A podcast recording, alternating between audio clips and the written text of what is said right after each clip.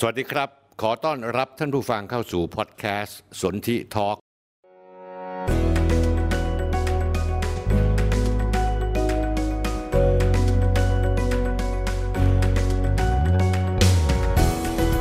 ผมสนธิลิมทองกุลกับบทบาทผู้เท่าเล่าเรื่อง ผมจะเล่าเรื่องต่างๆ ที่ดูไกลตัว ให้ท่านผู้ฟังเข้าใจได้ง่าย ๆ และเห็นภาพทั้งหมดมาติดตามกันนะครับ สวัสดีครับท่านผู้ชมครับ วันนี้เป็นวันศุกร์ที่ 5 มกราคม 2567 ปีใหม่แล้วนะครับท่านผู้ชมไปไหนมาไหนบ้างหรือเปล่านะครับยังไงก็ตาม ก็ขอให้พรปีใหม่ที่ผมมอบให้เมื่อสิ้นปี จงยังคงอยู่กับท่านผู้ชม ตลอดไปทั้งปี 2567 ต่อไปจนถึง 2568 สวัสดีครับท่านผู้ชมรายการรับชมสดทางสนที่แอป Facebook YouTube และ TikTok ท่านผู้ชมที่เข้ามาชมอย่าลืมนะครับ ช่วยหน่อย กดไลค์กดแชร์ แชร์ไปเยอะ ๆ เลยครับ ดูรายการถ้าชอบกดไลค์ไปเลย และ Subscribe ทั้งช่องทาง Facebook YouTube TikTok และทุกๆช่องทางเพื่อกระจายข่าวสารออกไปในวงกว้างที่สุด ตอนนี้ส่วนที่แอปยกเลิกการเก็บเงิน เปิดฟรีให้เข้าดูได้แล้วทั้งวิดีโอคลิปข่าวสารต่างๆ ท่านผู้ชมแค่เข้ามาดาวน์โหลดผ่าน App Store สำหรับ Apple และ Play Store สำหรับ Android ค้นหาคำว่าส่วนที่แอป เพียงลงทะเบียนเท่านั้นเพื่อให้ผู้ชมทุกท่าน ได้เข้ามาใช้พื้นที่ที่นี้เพื่อสร้างปัญญา แลกเปลี่ยนข้อมูลที่เป็นจริง โดยไม่ปิดกั้น ซึ่งเรากำลังพัฒนาโซเชียลมีเดียของเราเอง ไม่ต้องงอแพลตฟอร์มต่างประเทศอีกต่อไป ภายในไม่กี่เดือนนี้น่าจะเป็นรูปเป็นร่างแล้ว ส่วนท่านผู้ชมที่จ่ายเงินค่าแอปไปแล้ว ยังอยู่ในระยะเวลาสามารถติดต่อเขารับเงินคืนได้ผ่านทาง Line แอดสนที่ทอ k ล่าสุดมีอยู่ 50 รายที่ขอเงินคืน ซึ่งเราจ่ายคืนไปให้หมดเรียบร้อยแล้วนะครับ ส่วนตอนนี้ใครต้องการอ่านข่าวสดสดๆใหม่ ๆ ทันต่อเหตุการณ์ บทวิเคราะห์เจาะลึกก็ไปติดตามเลยได้ที่สนที่ X ในเพจคุยทุกเรื่องสนที่ซึ่งต่อไปนี้อีกไม่นานข้อมูลทุกอย่างถูกย้ายไปในแอปใหม่ด้วย อาทิตย์นี้เรามีเรื่องบางเรื่องที่ต้องพูดกัน เรื่องแรกท่านผู้ชมเรื่องใหญ่มาก เป็นเรื่องความบัดซบจริงๆของนักการเมืองนะฮะของในทุนเจ้าของสัมปทาน นะฮะแล้วของผู้ที่อยู่สนับสนุนแอบสนับสนุนอยู่แล้ววันนี้ปิดปากเงียบ คือเรื่องของความโคตรชุยของโมโนเรล รางร่วงล้อหลุด ใบสั่งเจ้าสัวบีบรอฟมอเร่งเปิดสายสีชมพู เพื่อรับเงินสนับสนุน 2,200 ล้านบาท งานนี้หนีไม่พ้นคุณสุริยะจึงรุ่งเรืองกิจ และรัฐมนตรีช่วยว่าการกระทรวงคมนาคมสุรพล โชตนิมิตต้องรับผิดชอบ เรื่องที่สองมีการคอร์รัปชันกันเรื่องระบบตรวจคัดกรองมะเร็งปากมดลูก มีกลิ่นคอร์รัปชันในกระทรวงสาธารณสุข ที่น่าสนใจคือคนที่สร้างเรื่องนี้คือพวกกลุ่มแพทย์ชนบทอีกแล้ว หลังจากที่สร้างความอัปยศอดสีอดสูในเรื่องการสนับสนุน ชุดตรวจ ATK ของตัวเองที่ราคาแพงกว่าที่กระทรวงสาธารณสุขสั่งซื้อเข้ามา เรื่องที่สามท่านผู้ชม ผมเคยพูดเรื่องสามนิ้วที่ฮ่องกงจำได้ไหมฮะตอนนี้กลุ่มสามนิ้วทั้งหมดรวมทั้งหัวหน้าสามนิ้วที่อยู่เบื้องหลังคือนายจิมมี่ไลน์เป็นเบี้ยที่ตะวันตกทิ้งไปแล้ว เรื่องที่สี่เป็นเรื่องน่าสนใจมากครับท่านผู้ชม ท่านผู้ชมจำได้ไหมฮะที่แคนาดาเคยจับนางเมืองหวานโจ ตอนนั้นเป็นประธานเจ้าที่บริหารฝ่ายการเงินของหัวเว่ยที่เมืองแวนคูเวอร์ที่แคนาดานางเมืองหวานโจถูกจับกลุ่มแล้วต้องอยู่ในบ้านตัวเองที่เขาเรียกว่า house arrest เป็นเวลาเกือบ 3 ปี จนในที่สุดศาลแคนาดาก็เลยตัดสินใจยกฟ้องแล้วก็ส่งตัวคืน แต่ว่า มีการแลกเปลี่ยนกับ spy สองคน ที่ชื่อต้นชื่อไมเคิลทั้งคู่ไมเคิลสปาโวและไมเคิลโคฟริกซึ่งตอนแรกๆนั้นแคนาดาและประเทศทางตะวันตก ก็บอกว่าสองคนนี้ไม่ใช่ spy ถูกจีนกลั่นแกล้งท่านผู้ชมครับเรื่องกลับโอละพ่อไปหมดละโอละพ่อยังไงท่านผู้ชมมาฟังดู แล้วท่านผู้ชมจะเห็นความโกหกตอแหล หน้าด้านด้าน ของรัฐบาลทางตะวันตก เรื่องที่ 5 ครับท่านผู้ชม น่าสนใจมาก ประธานาธิบดีสีจิ้นผิงของจีนได้กล่าวสุนทรพจน์ในปีใหม่ ได้ส่งสัญญาณ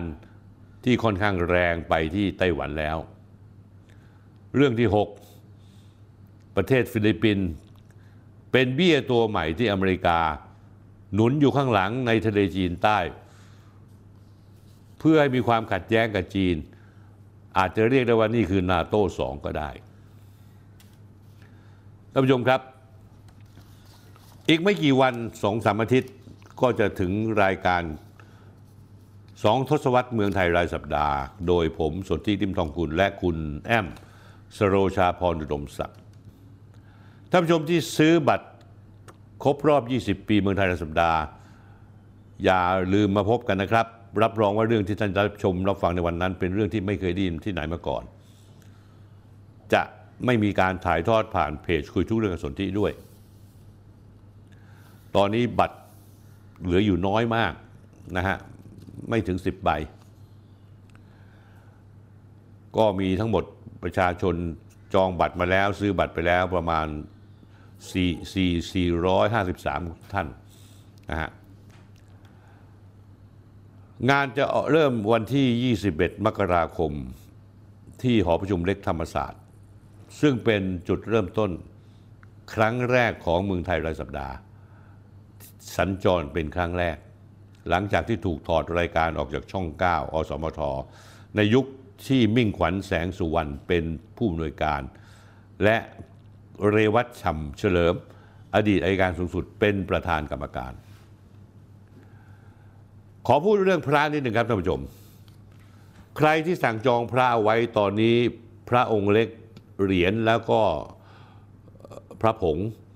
ทีมงานทยอยส่งไปเกือบหมดแล้วนะครับท่านผู้ชม ส่วนพระพุทธรูปองค์ใหญ่หนัก 8 กิโลกรัม บางท่านเดินทางมารับด้วยตัวเองเรียบร้อยแล้ว คนที่ไม่สะดวกมารับรวมทั้งคนในบ้านอยู่ต่างจังหวัด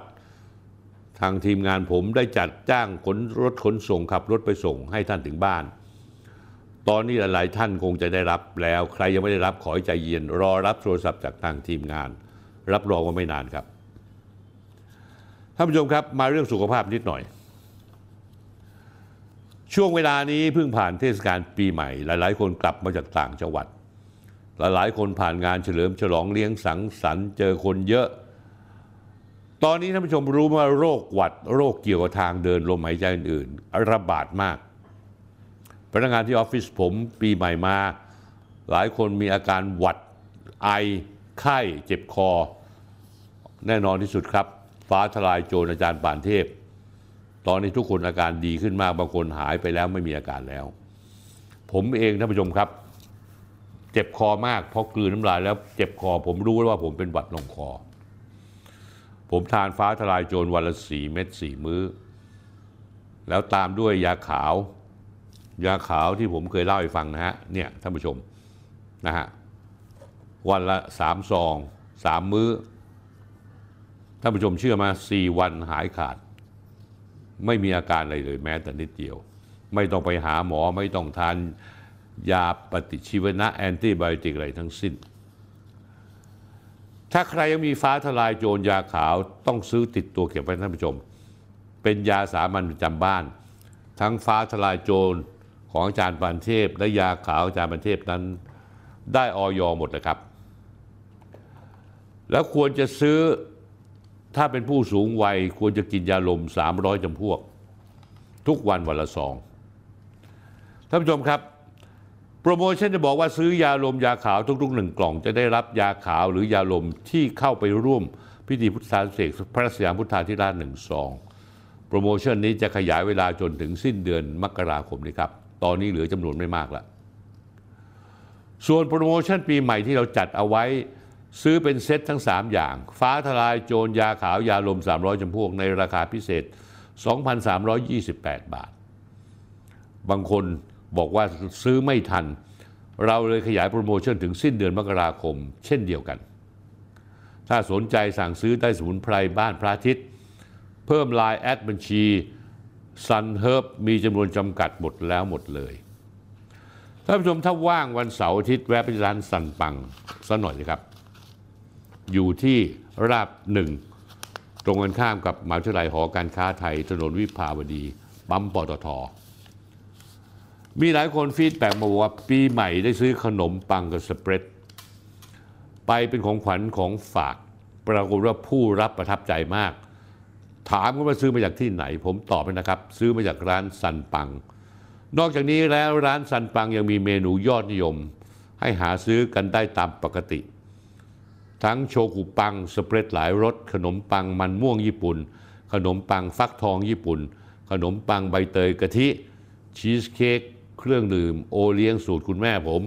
ไอศครีมหมูแท่งปลาแท่งนะฮะ ถ้าว่างอย่าลืมแวะไปหน่อยท่านผู้ชมครับ ของขายดีมากนะครับ แล้วก็ซื้อไปฝากใครก็ได้ไม่ผิดหวังแน่นอนครับปีใหม่ผ่านไปแล้วท่านผู้ชมคงไปเที่ยวเตรกันพักผ่อนหย่อนใจ เป็นเทศกาลที่คนจำนวนมากเดินทางกลับภูมิลำเนา ประกอบกับมีคนจำนวนมากไม่น้อยเลยครับ รถยนต์ขับเคลื่อนพลังงานพลังงานไฟฟ้ามากขึ้น แต่เพิ่นวันพฤหัสบดีที่ 28 ธันวาคม 2566 มีสื่อใหญ่ค่ายหนึ่ง รายงานข่าวว่าคนใช้รถ EV กลับบ้านปีใหม่ แย่งกันจองสถานีชาร์จไฟวุ่น เนื้อข่าวโดยสรุปอย่างนี้ครับ คนใช้รถ EV กลับบ้านปีใหม่ แย่งกันจองสถานีชาร์จไฟ เพราะไม่มีไม่กี่ที่เฉพาะบางปั๊มน้ำมันเท่านั้น ขับไปลุ้นไปที่จองผ่านแอปพลิเคชัน ก็กลัวจะเสียสิทธิ์เพราะรถติด มีการยกตัวอย่างที่ปั๊มน้ำมันปตทสาขาบายพาสเรื่องเรื่องเรื่องเลี่ยงเมืองนครราชสีมา มีสานีชาร์จไฟรถ EV อยู่หนึ่งสถานี มีสายชาร์จไฟ EV รถได้ครั้งละสองคัน มีประชาชนมาจอดชาร์จไฟเต็มทั้งสองคันตลอดเวลานะฮะนายวิเชียนจันทรุนอายุ 44 ปีกล่าวว่า ตนเดินทางจากกรุงเทพไปบ้านที่จังหวัดกาฬสินใช้รถ EV เดินทางรถคันนี้ชาร์จไฟครั้งหนึ่งวิ่งได้ประมาณ 300 กิโลเมตร แต่ระยะทางจะถึงกาฬสินประมาณ 500 กิโลเมตร จึงต้องมีการวางแผนชาร์จไฟโดยรวมไว้สองครั้ง ชาร์จที่นครราชสีมาหนึ่งครั้งชาร์จอีกครั้งที่มหาสารคาม แต่เนื่องจากรถไฟชาร์จ EV มีน้อย พบปัญหาว่าเมื่อจองแล้วเกิดปัญหาจราจรติดขัดมาไม่ทันที่จองไว้ต้องถูกยกเลิกการจอง เพื่อรถคันอื่นที่มาทีหลังชาร์จไฟแทนท่านผู้ชมครับ หนังสือพิมพ์ข่าวสดพอแพร่ข่าวนี้ออกไป สื่อหลายแห่งพากันเล่นข่าวตามก๊อปปี้ไปลงจนป่วนโซเชียลผู้คนแตกตื่นไปหมด พาดหัวข่าวก็มีอย่างเช่น คนใช้รถ EV กลับบ้านปีใหม่แย่งกันจองสายชาร์จไฟวุ่น หลังมีไม่กี่ที่ขับไปลุ้นไป สาวก EV มีเซ็งเดินทางช่วงเทศกาลต้องแย่งจองที่ชาร์จกันวุ่น สถานีชาร์จไฟแน่นขนัดประชาชนเดินทางเทศกาลปีใหม่สายเหนืออีสาน แย่งกันชาร์จให้วุ่นคนใช้รถ EV ขับไปลุ้นไป ปรากฏว่าอะไรท่านผู้ชมครับ พอเรากดเข้าไปอ่านกลายเป็นเนื้อข่าวเดียวกันหมด คนที่มีปัญหาเป็นแค่คนคนเดียว ไม่ใช่กลุ่มตัวอย่างที่ใหญ่โต รับงานเข้ามาหรือเปล่าเนี่ยหนังสือพิมพ์ข่าวสด ส่วนคนที่ขับ EV กลับต่างจังหวัดจริง ๆ ก็พากันโพสต์แสดงตัวว่าสถานีชาร์จไฟหลายที่ว่าง บางแห่งต้องรอบ้าง แต่คนที่ขับรถ EV ข้ามจังหวัดย่อมมีการวางแผนไว้ก่อน บางรายจอดรถ EV ไว้ที่บ้าน แล้วใช้รถน้ำมันขับรถกลับบ้าน ประเด็นท่านผู้ชมครับ ถามว่าการเดินทางคนใช้รถ EV จะมีปัญหาการชดชาร์จชาร์จรถไหมผมว่าคงจะมีบ้าง แต่ไม่ได้มากมาย ไม่อย่างนั้นต้องเป็นข่าวคนชกต่อยกันหน้าตู้ชาร์จไปแล้ว ยิ่งสมัยนี้ข่าวโซเชียลไปเร็ว ไม่มีทางได้เงียบอยู่ได้ อย่างคนชาร์จรถชาร์จ EV ที่โพสต์แย้งหนึ่งไม่ติดปัญหานะวางแผนเป็นครับสองไปชาร์จไม่ต้องรออะไรเลย อยู่คนละ multiverse กับคนใช้น้ำมันที่มาแซะแน่ๆสามอยู่สงสัยอยู่คนละโลกกับข่าวที่แย่งชาร์จ นั่งดูแอป ReverSharger ตอนเที่ยงก็ว่าง ตอนนี้บ่ายสองโมงก็ยังว่างยาวเลยครับ อีกคนครับคนขับรถ EV ไปหัวหิน ว่าจะไม่โพสต์อะไรเพิ่มเติมให้เพื่อนหาประสบการณ์สุขหนุกเอง แต่ข่าวออกทีแล้วเกิน ว่ารอบนี้จะมีมวยแย่งที่ชาร์จกันเริ่มกังวลใจ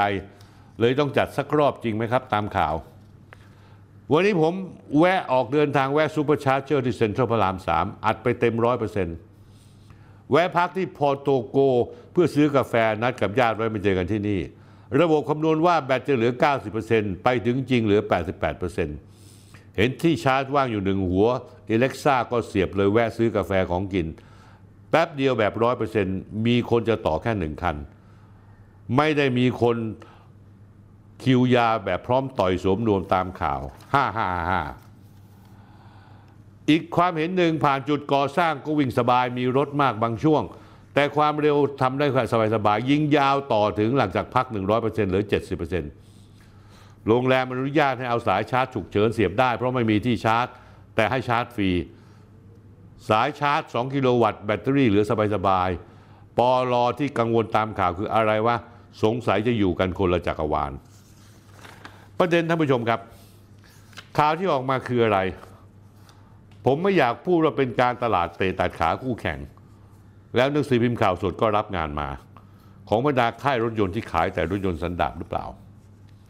นอกจากนี้ท่านผู้ชมครับ ราคารถมือสองของรถยนต์ที่ใช้เครื่องสันดาปนั้นตกพวกภาพลงอย่างมาก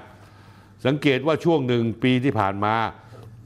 เต็นท์รถมือสองหลาย ๆ ปิจการหลายแห่งปิจการไปหลายแห่งเพราะหนึ่งภาวะเศรษฐกิจซบเซาหนี้เสียที่ว่า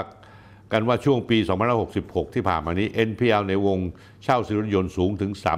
30%ทำให้บรรดาไฟแนนซ์ต่าง ๆ ขยันไม่กล้าปล่อยกู้พั่มเพื่อเหมือนเก่า 2. การเปลี่ยนผ่านระหว่างรถใช้น้ำมันไปเป็นรถใช้ไฟฟ้าทำให้คนลังเลจะซื้อรถมือสองโดยหันไปซื้อรถไฟฟ้ามือหนึ่งแทน ปัจจุบันก็มีหลายยี่ห้อที่ราคาลดลงมามากแล้ว ยกตัวอย่าง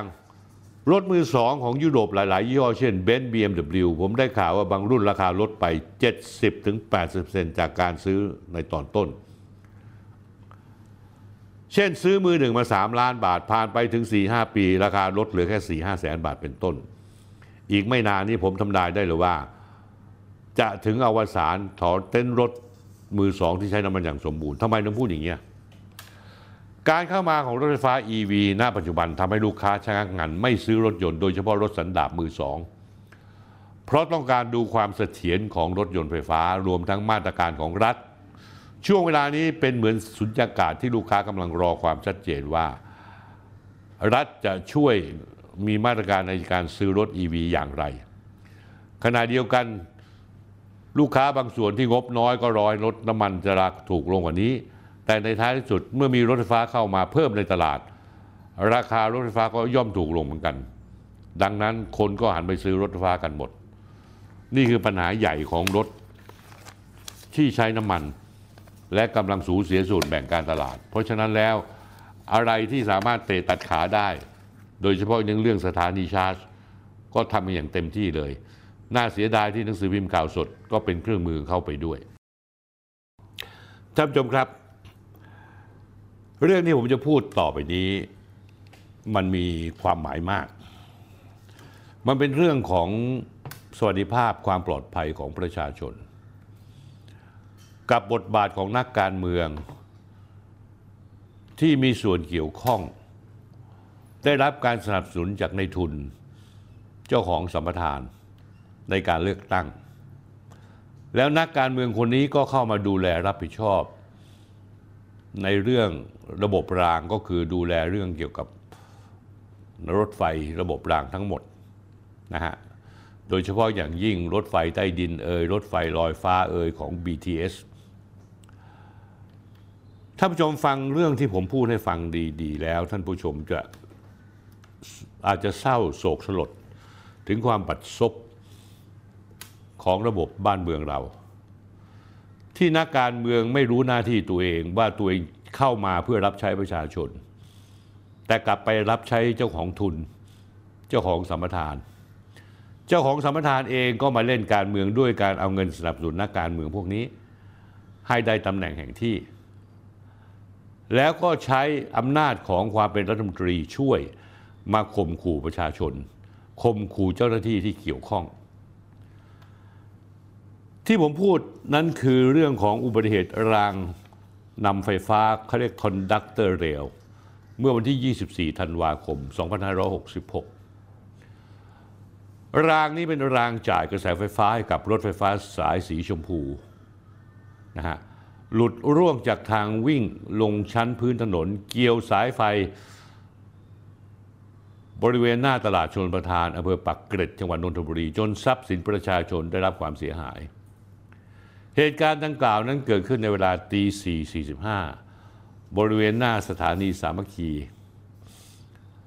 และถัดมาอีกไม่กี่วันท่านผู้ชมครับ ในช่วงเทศกาลส่งท้ายปีเก่าต้อนรับปีใหม่ คือเมื่อวันอังคารที่ 2 มกราคมที่ผ่านมา ก็เกิดอุบัติเหตุล้อรถไฟฟ้าสายสีเหลือง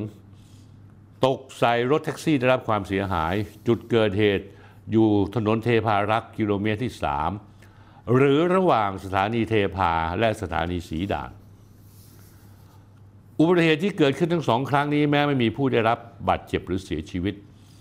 ก็ต้องบอกว่าเดชบุญ เพราะว่าเหตุเกิดในช่วงเวลาที่ไม่มีผู้คนสัญจรมากนัก แต่ถูกวิพากษ์วิจารณ์มากถึงความไม่ปลอดภัยจากงานก่อสร้าง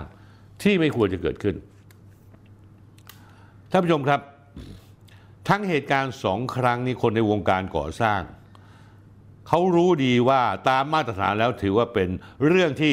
ร้ายแรงครับท่านผู้ชม และจะนำไปสู่ความไม่เชื่อมั่นในการใช้บริการขนส่งสาธารณะของรถไฟฟ้าทั้งสองสาย ที่มีคนตั้งชื่อให้น่ารักน่าชังว่า สายสีชมพูคือน้องนมเย็น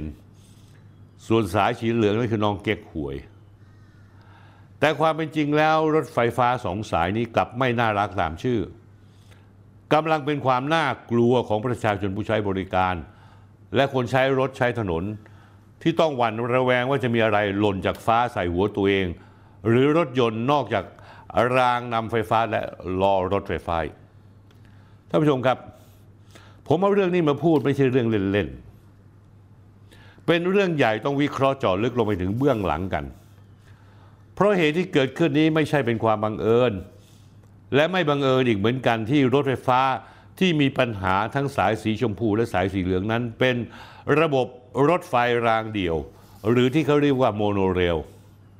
ท่านผู้ชมรู้ว่าใครเป็นเจ้าของสัมปทาน มันเป็นบริษัทร่วมทุนแล้วร่วมทุนระหว่างกลุ่มบริษัท BTS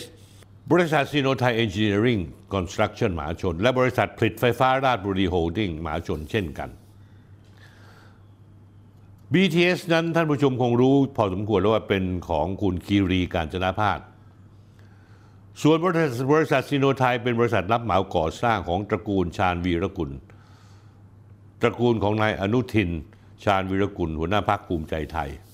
ซึ่งปัจจุบันเป็นรองนายกรัฐมนตรีและรัฐมนตรีว่าการกระทรวงมหาดไทย เรียกได้ว่าสองสายนี้เส้นแข็งปึง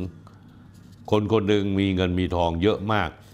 และเอาเงินเอาทองไปจับจ่ายใช้สอยกับนักการเมือง อีกคนนนอีกคนหนึ่งก็เป็นถึงรองนายกรัฐมนตรีรัฐมนตรีว่าการกระทรวงมหาดไทย ทั้งสายสีชมพูสายสีเหลืองบริษัทตระกูลอนุทิน เป็นผู้รับเหมาก่อสร้าง รับผิดชอบงานโยธา ส่วนงานระบบและการเดินรถไฟฟ้าดำเนินการโดย BTS ของนายคิรี งานนี้ทั้งทั้งเห็นอยู่แล้วว่าชีวิตและทรัพย์สินของประชาชนมีความเสี่ยงสูงแค่ไหน กับความห่วยแตกของงานก่อสร้าง และระบบปลอดภัยที่โป๊ะแตกออกมาท่านชมเชื่อหรือเปล่าว่าไม่มีบทลงโทษใด ๆ เลย มาจากกระทรวงคมนาคมต้นสังกัดโครงการรถไฟฟ้าทั้งสองสาย มีหนำซ้ำกับเร่งให้เปิดบริการ โดยส่วนที่รางนำไฟฟ้าร่วงยังซ่อมไม่เสร็จเลยเร่งให้เปิดบริการ และที่ล้อหลุดก็ยังไม่มีการตรวจสอบความปลอดภัยอย่างละเอียด แล้วท่านผู้ชมรู้ไหมว่าทำไมต้องเร่งให้เปิดบริการ สายสีชมพู เพราะว่าเงินรออยู่แล้ว 2,200 ล้านบาท ถ้าเร่งเปิดบริการเมื่อไหร่ก็จะสามารถเบิกเงินจากรัฐบาลได้ 2,200 ล้านบาท สรุปคือเงินเป็นตัวตั้งท่านผู้ชม ความปลอดภัยของท่านผู้ชมช่างแมง เอาละเรามาว่ากันถึงกรณีรถไฟฟ้าสายชมพูกันก่อน หลังเกิดเหตุรางนำไฟฟ้าร่วง กระทรวงคมนาคมโดยคุณสุริยะจึงรุ่งเรืองจิตรัฐมนตรีว่าการและนายสุรพงศ์ปิยโชตรัฐมนตรีช่วยว่าการกระทรวงคมนาคมที่ได้รับมอบหมายให้กำกับดูแลระบบรางไปลงตรวจพื้นที่ คุณสุริยะขึงขังมาก สั่งให้ปิดชั่วคราวทันที สาเหตุท่านอธิบายมาว่าเป็นเรื่องของดิน ส่วนรัฐมนตรีช่วยสุรพงศ์บอกว่ารางนำไฟฟ้าที่ร่วง เพราะได้รับผลกระทบจากงานก่อสร้างบริเวณใกล้เคียง เป็นเหตุผลที่ถอบทานโทษครับ ท่านผู้ชมบัดซบจริงๆอความอธิบายฟังแล้วน่าตลก แบบนี้ไม่เชื่อต้องเชื่อว่าออกจากปากระดับ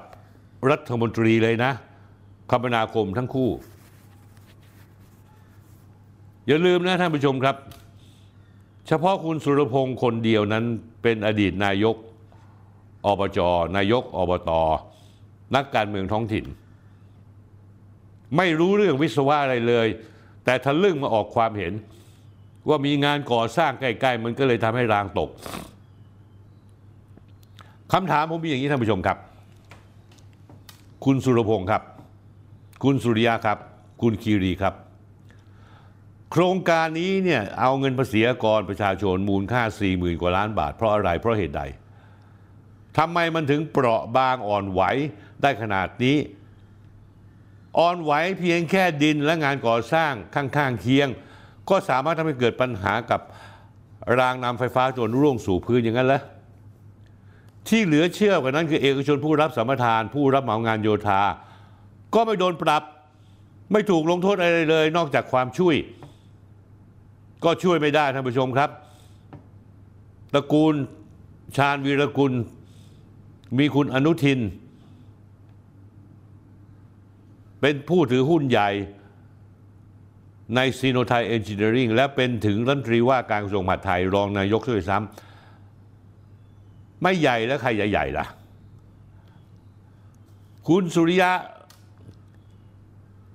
เปลี่ยนเป็นมืออ่อนไม้มือไม้อ่อนตั้งแต่เมื่อไหร่ไม่รู้เพราะฉายาคุณสุริยะคือสุริยะมือเหล็ก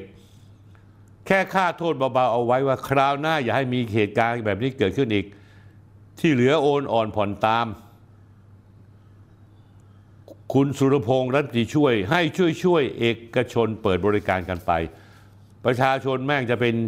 โทษนะฮะท่านผู้ชมเฮียอะไร นักการเมืองสองคนนี้ไม่สนใจ สนใจอย่างเดียวกลัว คุณคีรีการจนะภาพจะไม่ได้เบิกเงิน 2,200 ล้านบาท ท่านผู้ชมครับ แนวรางนำไฟฟ้าที่เป็นปัญหาร่วงหล่นลงบนพื้นนั้น ว่ากันว่ายาวถึง 5 กิโลเมตร จากระยะทางรวมของเส้นทางตลอดทางสาย 34.5 กิโลเมตร คิดเป็นสัดส่วนเกือบ 15%ทั้งโครงการท่านผู้ชม น่ากลัวไหมท่านผู้ชม ส่วนที่ร่วงลงมาเอกชนผู้รับสัมปทาน ชี้แจงว่ารออะไรมาเปลี่ยนท่านผู้ชมครับเขาก่อสร้างโดยเขามีมีอะไรเลยแม้แต่นิดเดียวที่จะเตรียมพร้อมไว้ในกรณีเกิดข้อผิดพลาด รออะไรมาเปลี่ยน เร่งซื้อสั่งซื้อตัวรางจ่ายกระแสไฟฟ้า อุปกรณ์ยึดรางจ่ายไฟฟ้า หรือคลิปยึดจากผู้ผลิต ซึ่งระยะทาง 5 กิโลเมตรต้องใช้ถึง 1,700 ตัว เขาคาดว่าจะมาถึงประเทศไทยสิ้นเดือนมกราคมนี้ ประเด็นคือว่าแม้อะไรจะมาถึง แต่ยังไม่รู้ว่าจะซ่อมเสร็จเปิดใช้งานได้ร้อยเปอร์เซ็นต์เมื่อไหร่ท่านผู้ชมครับ เรามาดูนายสุรพงศ์รัฐมนตรีช่วยสุรพงศ์ลูกน้องของคุณคีรีการจนาภาสโดยตรง แล้วเดี๋ยวผมจะเล่าประวัติให้ฟัง ว่าทำไมคุณคีรีถึงจะมีบทบาทมีอิทธิพลเหนือรัฐมนตรีช่วยสุรพงศ์และสุรพงศ์ก็ยินดีพร้อมจะเป็นคนรับใช้ให้กับนายทุนทางการเมืองของตัวเองอย่างเต็มที่ 30 ธันวาคมที่ผ่านมา คุณสุรพงศ์ลงพื้นที่ตรวจเยี่ยมทดลองเดินรถ โครงการรถไฟฟ้าสีชมพูนะฮะตั้งแต่เวลา 17 น ถึงวันเสาร์ที่ 30 ธันวาคม 2560 ที่ผ่านมา รถไฟฟ้าสีชมพูได้เปิดให้ประชาชนใช้บริการทดลองเดินรถ ทั้ง 30 สถานีอีกครั้งทั้งหมด ปรับรูปแบบการเดินรถให้ผู้โดยสารจากสถานีศูนย์ราชการนนทบุรี หรือจากสถานีมินบุรี ต้องแวะเปลี่ยนขบวนรถที่สถานีกรมชลประทาน จากนั้นจึงเดินทางต่อไปยังสถานีปลายทางได้ การเดินทางแบบเดียวทางเดียวนั้นจะใช้เวลารอขบวนรถประมาณ 15-20 นาที นายสุรพงศ์อีกสุรพงศ์เหมือนกันฮะแต่คนละสุรพงศ์กับรัฐมนตรีช่วย เป็นกรรมการผู้ดำเนินการใหญ่ของบริษัท BTS พูดบอกว่าหลังจากหารือร่วมกับกระทรวงคมนาคม และรอฟมคือคือการรถไฟฟ้าขนส่งมวลชนแห่งประเทศไทย การเปิดให้บริการเก็บค่าโดยสาร 15 บาทถึง 46 บาท จะเริ่มวันที่ 7 มกราคมนี้ โดยจะเก็บค่าโดยสารในอัตรา 13 ถึง 38 บาท จะงดเว้นไม่ให้เก็บค่าโดยสารใน 4 สถานีที่ยังเดินรถรถทางเดียวอยู่ ก็คือไอ้4สถานีที่มีปัญหาไงที่ตัวจ่ายรางจ่ายไฟฟ้าให้รางนั้นหล่นลงมา ความหมายนี่แปลว่าอะไร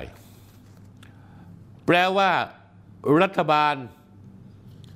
อนุญาตให้รถไฟฟ้าสายสีชมพูเปิดให้บริการ จะเก็บค่าโดยสารในวันอาทิตย์ที่ 7 มกราคม หรือวันมะรืนเนี้ยท่านผู้ชม โดยที่ยังมีคำถามคาใจประชาชนว่ามีการตรวจสอบความปลอดภัยทั้งระบบแล้วหรือ ทั้งทั้งที่เหตุเพิ่งเกิดอย่างสดสดร้อนร้อนๆเพียงหน้านี้ไม่ไม่ 14 วันได้ข่าวว่าทั้งคุณสุริยะรัฐมนตรีว่าการคมนาคมและนายสุรพงษ์รัฐมนตรีช่วย เด็กในคาถาของคีรีการจนาพาสต่างให้สัมภาษณ์การันตีแบบเอาหัวเป็นประกันถึงความปลอดภัยร้อยเปอร์เซ็นต์ท่านรัฐมนตรีครับ ถ้าเกิดอุบัติเหตุมาคนเขาตายเนี่ยเขาไม่เพราะเขาไม่อยากได้หัวท่านหรอกครับ เพราะหัวท่านเนี่ยกระบาลท่านเนี่ยมีแต่สมองเน่าๆ ไม่ได้รับผิดชอบ ต่อภาวะการของสังคมไทยเลยแม้แต่นิดเดียว ไม่สนใจความปลอดภัยของประชาชน สนใจอย่างเดียวช่วยในทุนลูกเดียว พวกท่านอายมั้งหรือเปล่า คุณสุริยะจึงรุ่งกิจ และรัฐมนตรีช่วยสุรพงษ์ปิยโชตในหลักการบริหารผมจะสอนให้ การจัดการระบบรถไฟฟ้าหรือการคมนาคมก่อสร้าง ไม่ว่าที่ใดก็ตาม ความปลอดภัยต้องมาก่อนคือ safety first เวลาคุณขึ้นเครื่องบิน จากการบินไทยหรือคาเทแปซิฟิกสายใดก็ตาม สายการบินจะเน้นในเรื่องของความปลอดภัยก่อน safety first ถ้ามีอะไรไม่ปลอดภัยเขาจะจอดเครื่องบิน เขาจะตรวจสอบใหม่ทันทีเลย ตรวจสอบและตรวจสอบอีกจนมั่นใจ นี่ไอ้รถไฟฟ้าสองเส้น ที่ทุเรศทุรังนี้ มีอุบัติเหตุทั้งสองเส้น ยังไม่ได้ตรวจสอบ ยังไม่ได้ทดลองวิ่ง ข้าวของที่สั่งมาก็ยังไม่กลับมา เพราะบอกว่าปลายมกราคมถึงจะมา ต้องรอให้ปลายมกราคมมาแล้วติดแล้วก็ทดสอบใหม่ ไม่ใช่จะให้เปิดเดินรถวันที่7เลย แล้วทำไมคมนาคมเนี่ยสรุปสรุปตามใครรู้ไหมท่านผู้ชม หน้าอับอายขายหน้ามาก โคตรขายหน้าเลย ตาม BTS บอกว่าตรวจสอบแล้ว สามารถเดินรถได้ คุณตรวจสอบได้ยังไงก็ในเมื่ออะไรคุณสั่งมาปลายเดือนมกราคมถึงจะมาแล้วคุณตรวจสอบเฮียอะไร คุณต้องให้อะไรมาแล้วคุณเติมให้ครบเรียบร้อย แล้วคุณค่อยตรวจสอบอีกทีหนึ่งพอคุณตรวจสอบเสร็จเรียบร้อยแล้ว คุณค่อยส่งให้กระทรวงคมนาคม ให้เจ้าหน้าที่ผู้เชี่ยวชาญ หรือรอฟอร์มเขาส่งผู้เชี่ยวชาญมาตรวจสอบซ้ำอีกครั้งหนึ่งถ้าทุกอย่างปลอดภัยนั่นละถือว่าผ่านแล้ว เขาก็จะสามารถออกใบ certificate ให้คุณได้ แล้วคุณก็สามารถเอาเงิน เอาใบนี้ไปเบิกเงิน 2,200 ล้านบาท ซึ่งคุณงกชิบหายเลย ต้องการที่จะเบิก นี่คุณสุริยะและคุณสุรพงศ์คุณกำลังช่วย ให้ผู้ประกอบการซึ่งเป็นในทุน เป็นในทุนต้องการได้เงินก่อน ความปลอดภัยทีหลัง คุณทำอย่างนี้ได้ยังไงวะ คุณสุริยะ คุณสุรพงศ์คุณเป็นรัฐมนตรีที่เฮงซวยมาก ๆ เห็นแก่เงิน การรีบดันทุรังให้มีการเปิดบริการ ทั้งทั้งที่มีอุบัติเหตุขึ้นมา มีการในคุณสุรพงษ์รัตนตรีช่วยเรียกผู้ว่ารฟมมาด่าบอกคุณต้องรีบเปิดให้ใบ certificate เขาเพื่อเขาจะได้เบิกเงินได้ เขาบอกมาแล้วว่าปลอดภัย เฮ้ย คุณช่วยคุณคีรีมากจนเกินงามแล้วนะคุณสุรพงษ์เพื่อแลกกับที่คุณคีรีช่วยคุณสนับสนุนเงินทองในการหาเสียงที่จังหวัดกาญจนบุรี กี่สิบล้านผมยังรู้เลยว่าเขาช่วยคุณเท่าไหร่ เดิมทีเนี่ยคุณกาจะเปิด 31 ธันวาคม 2566 แต่ว่าคุณสุรพงษ์รัตนช่วยเรียกผู้ว่ารฟม สั่งการเลยนะท่านผู้ชม ท่านผู้ชมจดบัญชีนี้ลงไปเลย สั่งการให้รฟมต้องอนุญาตคู่สัญญาคือกลุ่มบริษัท BTS ของนายคิรี เปิดเดินรถได้ตามปกติเดตามกำหนดเดิม โดยไม่มีเงื่อนไข ท่านผู้ชมครับ ท่านผู้ว่ารฟมครับ ท่านต้องยืนหยัดบนหลักการอันนี้ เพราะว่าเมื่อคนมีมีคนไปร้องปปชแล้ว มีคนร้องแน่เขาเตรียมเอกสารกันแล้ว ท่านจะตกเป็นจำเลยนะครับ และสิ่งที่ท่านปฏิเสธรัฐมนตรีช่วยสุรพงษ์ไป ซึ่งเป็นใครแล้วก็อดีตนายกอบจกาญจนบุรี อดีตนายกอบตกาญจนบุรี ออกคำสั่งที่ไม่ชอบด้วยหลักการระเบียบ ท่านผู้ว่ารฟมท่านคุมเรื่องระเบียบความปลอดภัย safety first การก่อสร้างทุกอย่าง ท่านยืนให้หลักท่านให้แม่น คุณสุรวงศ์ทำอะไรท่านไม่ได้หรอก จะมาซีซัวยายกันได้ยังไง ฟ้องศาลปกครองตายหงตายหางานนี้ผมอยากเห็นคุณสุรพงศ์เนี่ยขึ้นเป็นจำเลยศาลปกครองสักทีให้ตายคุณสุรพงศ์ผมอยากเห็นคุณเป็นจำเลย แล้วผมจะตามจิกตามกัดคุณตลอดไปเลย มีรายงานว่าคุณคิรีมีใบสั่งมาว่า หากรฟมจะไม่อนุญาตเปิดบริการจะเกิดปัญหาเงื่อนไขการรับเงินสนับสนุนจากรัฐบาล คือพูดง่ายๆว่าท่านผู้ชมครับ วันนี้เนี่ยเงินมันสำคัญกว่าความปลอดภัยไปแล้วนะฮะเงินสนับสนุนตามมติคณะรัฐมนตรีมีอย่างนี้ครับ คือรายการนี้คือเงินรัฐบาลสนับสนุนค่างานโยธากำหนดเอาไว้จำนวนเงิน 22,500 ล้านบาท แต่จ่ายภายใน 10 ปี แบ่งเป็นงวด เฉลี่ยแล้วปีหนึ่งเดือนปีหนึ่งก็ประมาณ 2,200 ล้านบาท มันก็ต้องมีหนังสือรับรองเริ่มให้บริการเดินรถไฟฟ้าทั้งระบบ แล้วหรือเรียกกันวงการสั้น ๆ ว่าใบเซอร์ แบ่งจ่ายเป็นรายปี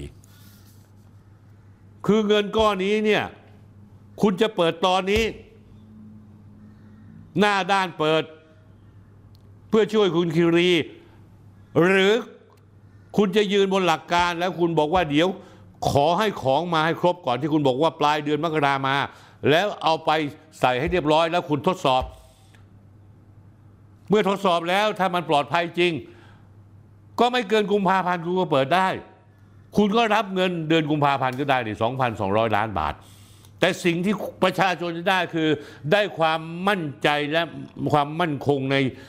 ในในความรู้สึกว่ารถไฟฟ้าสายสีชมพู และสีเหลืองนั้นปลอดภัยจริง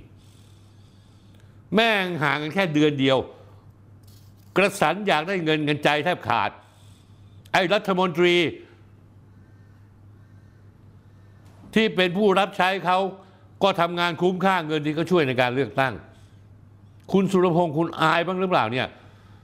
คุณต้องรู้นะนะคุณไม่ใช่นักการเมืองท้องถิ่นแล้วนะ แล้วคุณมาที่นี่ตำแหน่งนี้ได้ยังไงเดี๋ยวผมจะเล่าให้ท่านผู้ชมท่าน นะท่านผู้ชมฟัง ผมจะสรุปง่ายๆสองสามประโยค นายสุรพงศ์รัฐมนตรีช่วยว่าการกระทรวงคมนาคม ได้มีคำสั่งทางวาจา ให้ผู้ว่ารอฟมออกใบเซอร์ ให้กับสายสีชมพู ในวันที่ 31 ธันวาคม เพื่อรับรองการเปิดบริการได้ โดยการปฏิบัติแล้วท่านผู้ชม ท่านผู้ชมที่อยู่แถวนั้นรู้ใช่ไหมว่าถนนข้างล่างยังทำไม่เสร็จ วัสดุก่อสร้างยังเต็มไปหมดเลย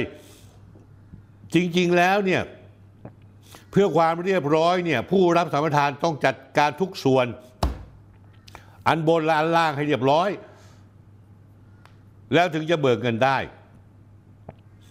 แต่นี่เร่งไงเพราะในทุนหิวเงิน อยากได้เงิน 2,200 ล้านบาท ก็เลยเปิดวันที่ 31 ธันวาคม แต่เผอิญเผอิญวันที่ 24 ธันวาคม 2566 7 วันก่อนที่จะถึง deadline ออกใบ cer เกิดอุบัติเหตุขึ้นมา ก็เลยทำให้ทุกอย่างชะงักไปหมด สะดุด แต่จะรอต่อไปคุณคีรีไม่ยอมหรอก เพราะต้องการเอาเงินมาจับจ่ายใช้สอยจ่ายค่าดอกเบี้ย ต้องเร่งรัฐบาลจ่ายเงินค่าสนับสนุนโดยด่วน โดยไม่สนใจความปลอดภัย สุรพงษ์รันตรีช่วยก็ไม่สนใจความปลอดภัย สนใจอย่างเดียวหายใจเข้าใจออกจะทำยังไง ให้เจ้านายกูได้เบิกเงิน 2,200 ล้านบาทมา และนี่คือที่มาที่ไปเบื้องหน้าเบื้องหลังว่าทำไมรถไฟฟ้า สีชมพู แม่งถึงต้องรีบเร่งเปิดให้บริการเมื่อวันที่ 31 ธันวาคมที่ผ่านมา และจะเริ่มเก็บค่าโดยสารอย่างเป็นทางการวันที่ 7 มกราคมนี้ คนรอฟมอึดอัดคับข้องใจมาก โดนสั่งจากเบื้องบน ไปยอมแม่งทำไม ท่านผู้ว่า งานนี้ถ้าฟ้องไปปปชนะ สาธุอย่าให้เกิดเลย ท่านผู้ว่าครับ คุณสุรพงศ์ครับ คุณเร่งเปิดเนี่ย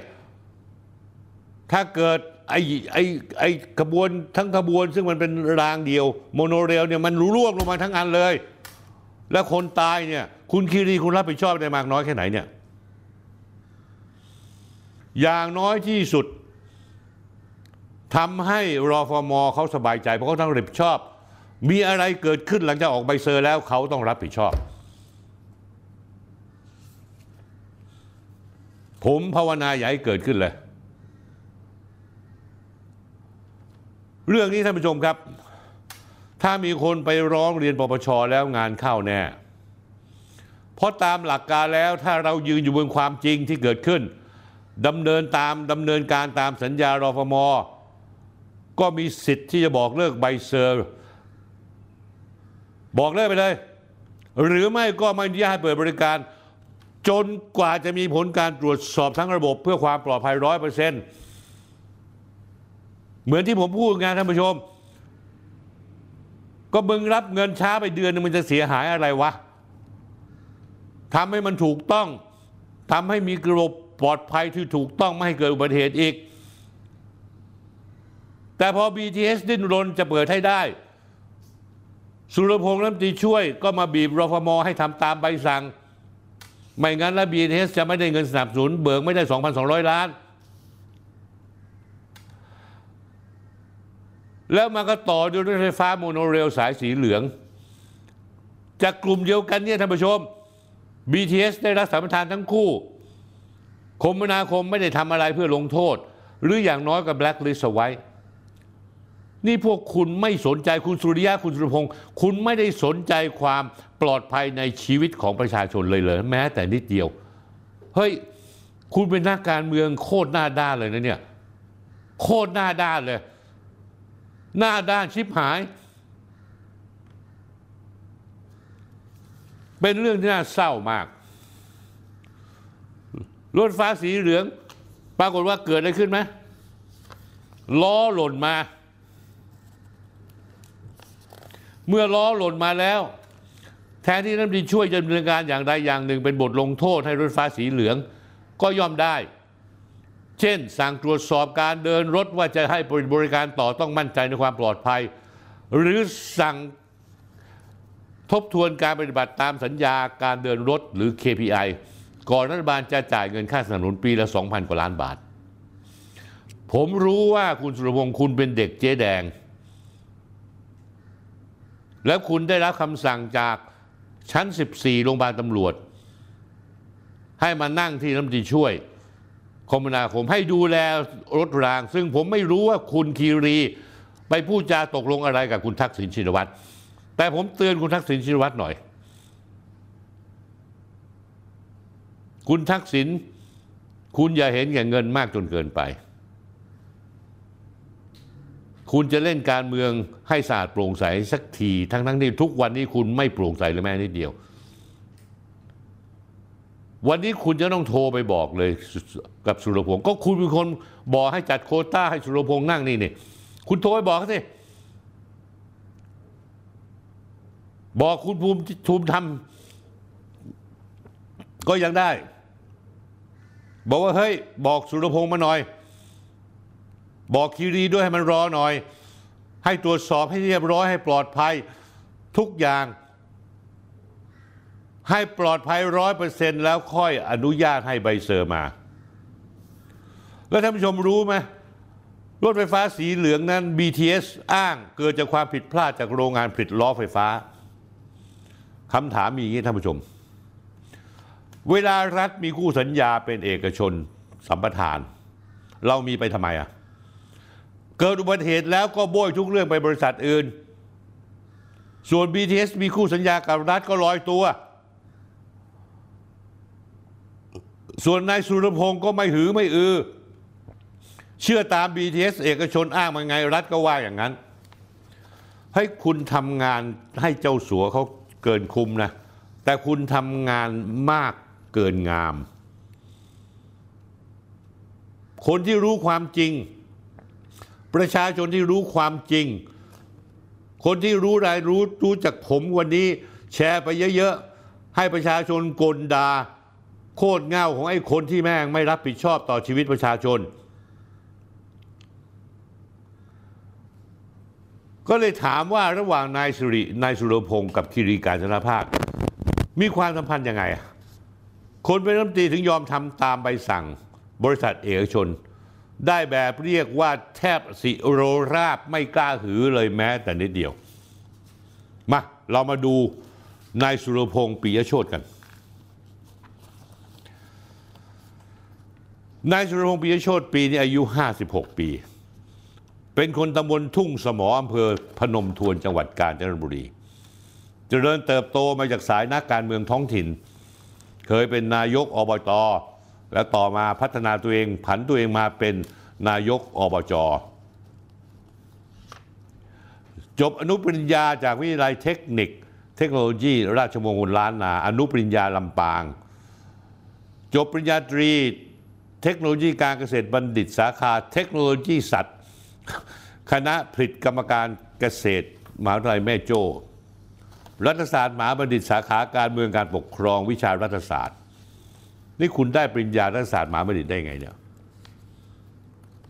ตอนคุณเรียนปริญญาโทเขาไม่ได้สอนเลยว่าภาระรับผิดชอบของนักการเมืองมีอะไรบ้างต่อสังคมหรือคุณก็สอบสอบไปเรียนเรียนเพื่อเอาปริญญาไปประดับ แต่ความรับผิดชอบต่อสังคมคุณเนี่ยไม่มีเลย ในการเลือกตั้งครั้ง 2000ปี 2554 คุณสุรพงษ์ลงสนามใหญ่ในนามพรรคเพื่อไทย เลือกตั้งทั่วไปในปี 2566 14 พฤษภาคมพรรคเพื่อไทยกวาดสสที่การจนบุรีมาได้ 4 ที่นั่ง จากทั้งหมด 5 ที่นั่ง ก็เลยคุณสุรพงศ์ก็เลยได้ได้ได้ฉายาว่าเป็นแม่ทัพศึกเลือกตั้งเพื่อไทยในการจนบุรี ทั้งทั้งที่ต้องขับเคี่ยวกับพรรคพังประชารัฐภูมิใจไทยและเพื่อไทย คิรีการจนพาสนั้น รู้ว่าสุรพงศ์เป็นเด็กเจ๊แดง แน่นอนที่สุดในทุนก็อยากจะมีเส้นสายทางการเมือง ก็ทุ่มเงินลงไปเพื่อช่วยสุรพงศ์ในการหาเสียงจำนวนอย่างน้อยก็ครึ่งร้อยล้านบาทอะห้าสิบล้านบาทต้องมี และจังหวัดกาญจนบุรีนั้นก็เป็นจังหวัดที่ไม่ใช่กรุงเทพมหานคร การใช้เงินซื้อเสียงนั้นก็ยังปรากฏกันทั่วไป ไม่มีอะไรผิดปกติ เพ ราะฉะนั้นแล้วเนี่ยคุณสุรพงศ์ก็เลยได้รับตบการตบรางวัลด้วยตำแหน่งเก้าอี้รัฐมนตรีช่วยคมนาคม คนที่หนุนหลังคุณสุรพงษ์นั้นชัดเจน อย่างที่ผมเรียนให้ทราบแล้ว คุณสุรพงษ์นั้นเป็นเพื่อนนักเรียนรุ่นวตท วิทยาลัยตลาดทุน รุ่นเดียวกับคุณคีรีการจนพาส คุณคีรีการจนพาสเรียนเรียนรุ่นวตทนั้น รุ่นเดียวกับคุณสุรพงษ์แล้วได้รับเลือกเป็นประธานรุ่น ซึ่งเป็นปกติธรรมดาท่านผู้ชมครับ เจ้าสัวนักธุรกิจใหญ่เมื่อเรียนรุ่นเดียวกับข้าราชการต่าง ๆ นักการเมืองก็จะได้รับเลือกให้เป็นประธาน เพราะว่าเป็นสายเปย์แล้วทำไมสุรพงษ์ต้องมาดูแลเรื่องราง ก็ความสนิทสนมกันตั้งแต่สมัยเรียนวตทด้วยกันนะฮะรุ่น 10 ปี 2553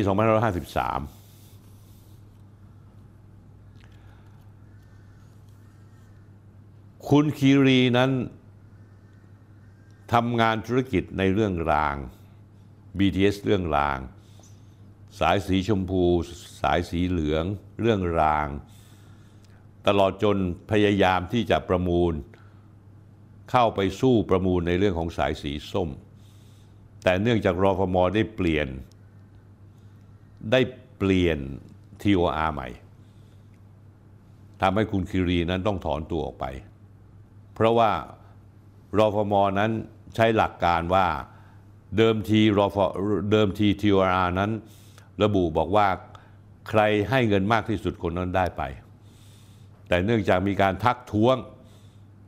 จากกลุ่มประชาชนและ NGO ทั้งหลาย ว่าสายสีส้มนั้นมันจะวิ่งผ่านใจกลางเมือง สถานที่โบราณสถาน พิพิธภัณฑ์ วัดพระแก้ว ต้องเน้นเรื่องเทคนิค BTS รู้ว่าเทคนิคสู้ไม่ได้ก็เลยถอนตัวออกมา ไม่เข้าประมูล แต่ไม่เข้าประมูลไม่เป็นไร แม่ก็ฟ้องคนที่ชนะประมูล ฟ้องจนมั่วเลย ทุกศาลในที่สุดทุกศาลก็มีมติพิพากษาตัดสินมาว่า การที่เปลี่ยนทีวานั้นรอฟมทำถูกต้องและไม่ผิด แล้ววันนี้ท่านผู้ชมรู้ไหมท่านผู้ชมเคยดูรายการผมท่านผู้ชมเข้าใจสายสัมพันธ์หรือยังระหว่าง คุณคีรี เจ้าของบริษัทเอกชน กับรัฐมนตรีช่วยคมนาคมที่ดูแลเรื่องรางนั้นเขาลึกล้ำกันแค่ไหน และผมอยากให้ท่านผู้ชมตั้งใจฟังดีๆ เราย้อนหลังกันไปหน่อยมาย้อนหลังถึงรถไฟฟ้าสายสีส้ม ผมพูดมาหลายครั้งหลายปีแล้ว ต้นปีที่แล้วก็พูดถึงตอนนายชูวิทย์กมลวิสิทธิ์ รับงานคุณคีรีออกมาตีปีบโวยวาย เล่นละครลิงเรื่องประมูลรถไฟฟ้าสายสีส้ม วันนี้เงียบหายไปละ ผมพูดเรื่องนี้ในตอนที่ 78 26 มีนาคม 2564 เกือบ 3 ปีที่แล้ว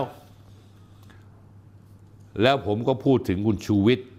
ไม่อยากพูดถึงรายการคุยเรื่องสนธิสายสีส้มที่คุณชูวิทย์ไม่อยากพูดถึงออกอากาศเมื่อศุกร์24 มีนาคม 2566 ท่านผู้ชมตามผมมา วันนี้เราเห็นปัญหาด้านความปลอดภัยของรถไฟฟ้าโมโนเรล สายสีชมพู สายสีเหลือง รางร่วงรถล้อรถหลุด นี่สะท้อนเห็นอะไรรู้ไหมท่านผู้ชม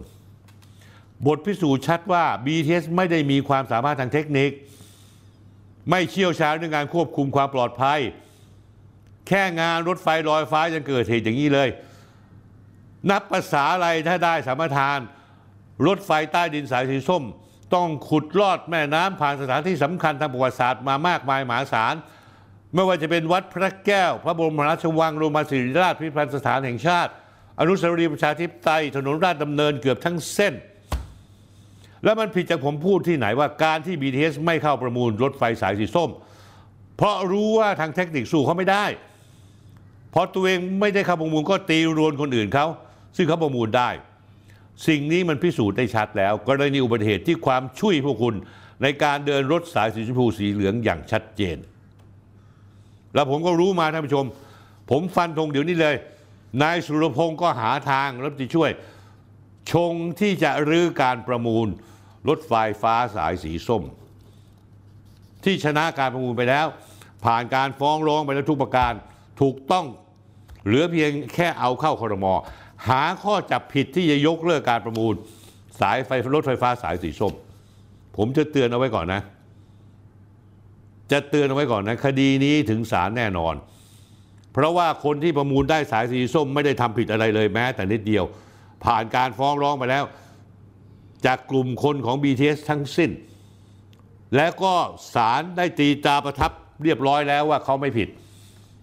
เขาทำถูกต้องรฟมทำถูกต้อง ราะฉะนั้นในแง่กฎหมายแล้วเนี่ยคุณจะไปเที่ยวยกเลิกเขาคุณโดนฟ้องตายเลยงานนี้ แต่ผมฟันธงไว้ว่า มีความพยายามอยู่ มีความพยายามอยู่ เพราะที่ปรึกษาคนหนึ่งของ BTS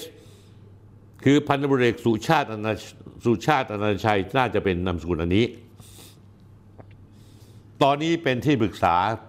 ของรัฐมนตรีว่าการกระทรวงยุติธรรม คุณทวีสอดส่อง กำลังหาช่องทางที่จะล้มการประมูลสายสีส้มให้ได้ แล้วคุณทวีสอดส่องเป็นพักประชาชาติไทย ท่านผู้ชมไม่ต้องประหลาดใจใครเป็นในทุนพรรคประชาชาติไทย ถ้าไม่ใช่คุณคีรีการจนาภาคเห็นหรือยังท่านผู้ชม เวลาท่านผู้ชมดูอะไรเนี่ยต้องดูครบวงจรนะฮะแล้วท่านผู้ชมจะเข้าใจนะฮะ ผมก็อยากฝากถึงท่านปรีว่าการกระทรวงคมนาคม ช่วยว่าการกระทรวงคมนาคมคุณสุรพงษ์ปิยโชตที่ดูแลกำกับระบบรางโดยตรง ว่าทั้งหมดทั้งมวลนี้เกิดขึ้น เหมือนกับที่เขากล่าวหาหรือเปล่า ความเห็นแก่ได้ไร้จิตสำนึกของนายทุนเจ้าของสัมปทาน ผู้รับเหมางานโยธาทำงานช่วย มีนักการเมืองทำเป็นสมุนรับใช้คอยรับใบสั่งปกป้องดูแลเอื้อผลประโยชน์ให้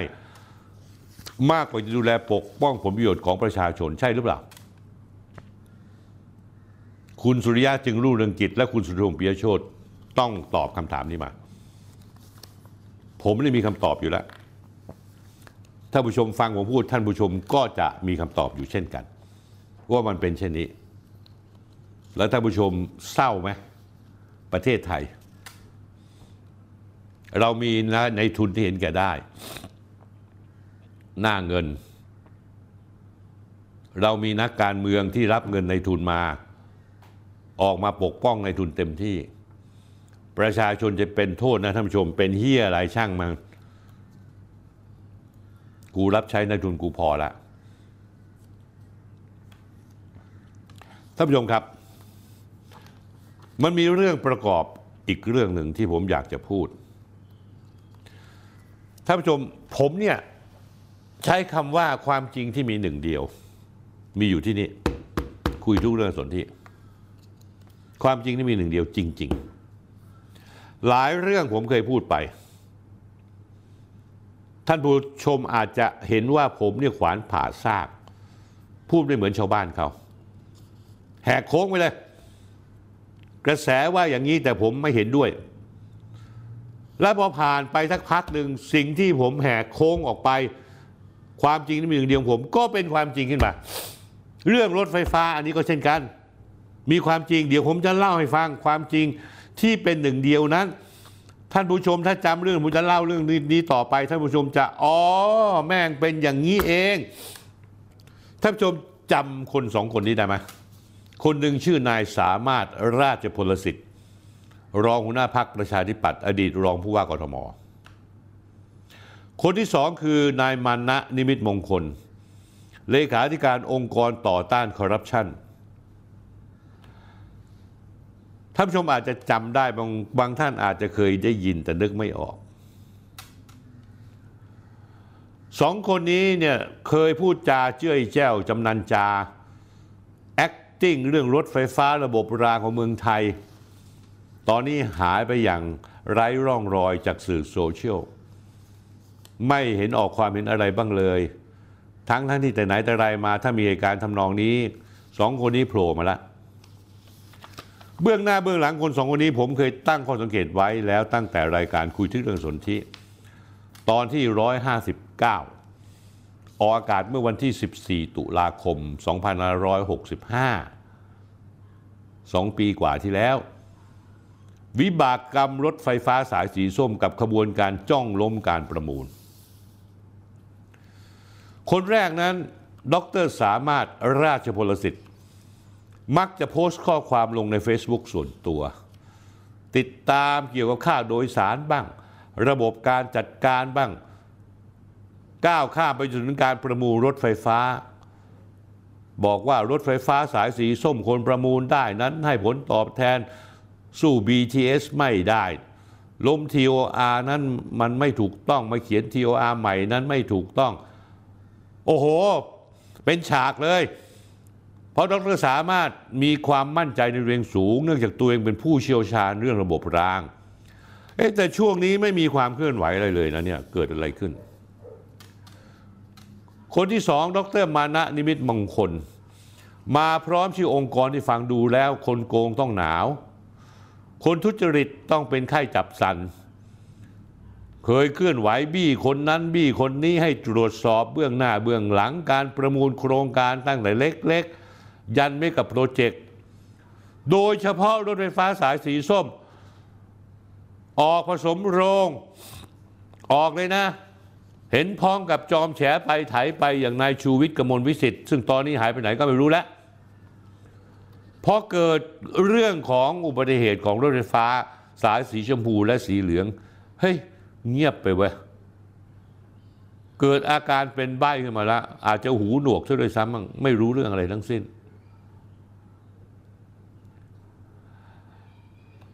อาจจะเป็นเพราะว่ารถไฟฟ้าสายชมพูกับสายสีเหลืองมันเป็นอุบัติเหตุสุดวิสัยทำให้สามารถมานะไม่มีอะไรจะพูด หรือพูดไม่ออกบอกไม่ถูก เพราะว่าเคยรับงานเข้ามาไม่ใช่เหรอ ในการล้มรถไฟฟ้าสายสีส้มเผอิญเจ้าของงานนั้นคือเจ้าของรถไฟฟ้าสายสีชมพูกับสีเหลือง ก็เคยรับงงรับงานเข้ามาก็เกรงเกรงใจไม่พูดดีกว่า ท่านผู้ชมยังจำได้ไหมาดรมานะเนี่ยเคยเป็นตัวตั้งตัวตี ขนาดจัดเวที จัดเวทีท่านผู้ชม เอารูปไปดู เสวนาสวดส่งรถไฟฟ้าสายสีส้มเอ้แล้วดรมานะน่าจะออก action หน่อยสิ เพราะว่าถ้าดรมานะแล้วคุณสามารถไม่โง่จนเกินไป หรือว่าไม่ตาบอด ไม่หูหนวกก็น่าจะรู้ว่า ไอ้รางร่วงล้อหลุดของรถไฟฟ้าโมโนเรลทั้งสองสายสีชมพูสีเหลืองนั้น ล้วนแต่มีผู้สัมปทานรายเดียวกัน คือบริษัทในกลุ่ม BTS ซึ่งพวกคุณสองคนเคยรับงานเข้ามา เพื่อโจมตีสายสีส้ม มันมีประเด็นน่ามากมายนะนำขุดคุยหาคำตอบ เช่น มาตรฐานการก่อสร้างจากกลุ่มผู้รับสัมปทาน งานโยธา โดยกลุ่มเดียวกันทั้งเจ้าสัวคีรีบีทีเอสกับซิโน-ไทยของตระกูลชาญวีรกูลนายอนุทินชาญวีรกูลรัฐมนตรีมหาดไทย รถไฟฟ้าโมโนเรลทั้งสองโครงการมีมูลค่าร่วมกันเกือบเกือบแสนล้านบาท แต่การก่อสร้างยืดเยื้อ delay มากว่า 3 ปี บทแม่งจะเร่งปิด job เพื่อรับเงินสนับสนุนจากรัฐ ก็เร่งทำงานจนแบบชุ่ยๆจนเกิดเหตุ รางร่วงล้อหลุดนี่แหละประเด็นคือทั้งดรสามารถและดรมานะ โอ้โห ตั้งเป็นเรียนถึงด็อกเตอร์เลยนะ เขาถึงบอกว่าการศึกษาสูงอย่างเดียวนั้น บางทีไม่พอ ต้องมีคุณธรรมในใจด้วย ทั้งสองคนเคยเชียร์เรื่องการประมูลรถไฟฟ้าสายสีส้ม ว่าให้ดูแค่ที่ราคาไม่ต้องสนใจเทคนิคก่อสร้าง แล้ววันนี้ว่ายังไงล่ะ ก็ต้องวานบอก ตอนนี้ชาวกรุงเทพปริมณฑลอกสั่นขวัญแขวน เดินก้มหน้าก็ไม่ได้ แงนมองฟ้ากลัวอะไรจะหล่นมาใส่ ขับรถใต้รถไฟฟ้าขับไปเสียวไปเมื่อไหร่จะโดนกับตัวเองบ้าง ความปลอดภัยอยู่ที่ไหน มาตรฐานคืออะไร คุณสามารถกับคุณมานะต้องจี้ต้องบี้แล้วถามไปเลย ว่าทำงานช่วยแบบนี้เปิดบริการได้ยังไง อะไรไม่พอซ่อมเองต้องรอสั่งเป็นเดือน ออกแบบก็ห่วยของก็ห่วยก่อสร้างก็ห่วย งานนี้จะเป็นเพราะนักการเมืองรัฐมนตรีคนไหนเอื้อประโยชน์ให้ใครต้องลากมากลางแจ้ง ดรมานะ คุณชำนาญไม่ใช่เรอเรื่องการคอร์รัปชันอะ ลากออกมากลางแจ้งว่าเอื้อประโยชน์ใคร ลากออกมาประจานให้ชาวบ้านได้รู้ นี่ผมเกริ่นแค่สองคนเนี่ยชอบออกมา acting เรื่องรถไฟฟ้า ระบบขนส่งกับการคอร์รัปชันก็ยังมีสื่อมวลชนอีกจำนวนมากที่พอเกิดเหตุกับรถไฟฟ้าสองสาย ได้รับสัมปทานเจ้าสัวคีรี BTS วันนี้แม่งเงียบกริบหมดเลยเสือสื่อเครือเนชั่น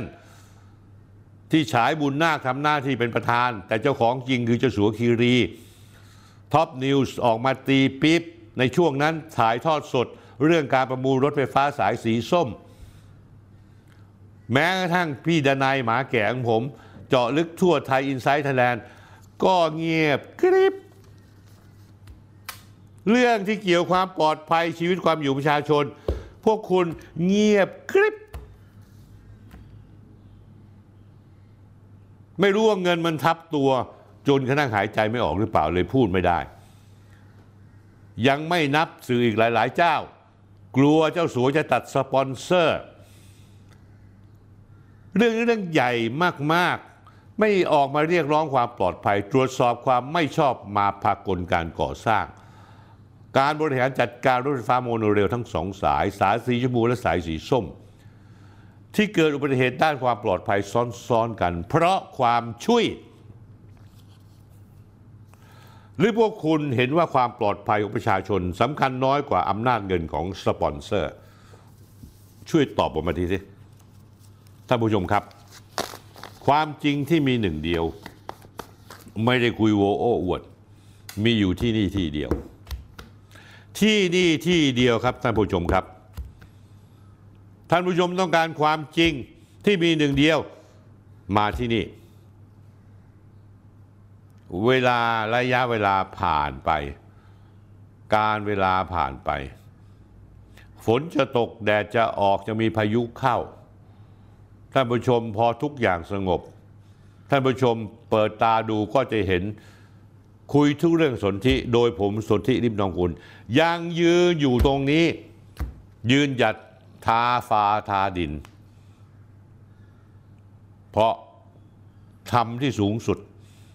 ของพระพุทธเจ้าก็คือธรรมนั้นคือความจริงที่มีหนึ่งเดียวครับท่านผู้ชมครับ ในช่วงเทศกาลปีใหม่ที่ผ่านมามีคนอินบ็อกซ์เข้ามาหาผม ส่งข้อมูลจาก Facebook วงในสาธารณสุข ซึ่งมักจะแฉเรื่องราวที่ไม่ชอบมาพากล ในกระทรวงสาธารณสุข ผมมาแล้วคิดว่ามีประเด็นน่าสนใจ และผมคิดว่าคุณหมอชลนานนายแพทย์ชลนาสีแก้วรัฐมนตรีว่าการกระทรวงสาธารณสุข ควรจะต้องไปตรวจสอบ และตอบข้อสงสัยนี้ให้กระจ่าง กลิ่นคอร์รัปชันตู่ๆที่ว่าคือเรื่องที่กระทรวงสาธารณสุข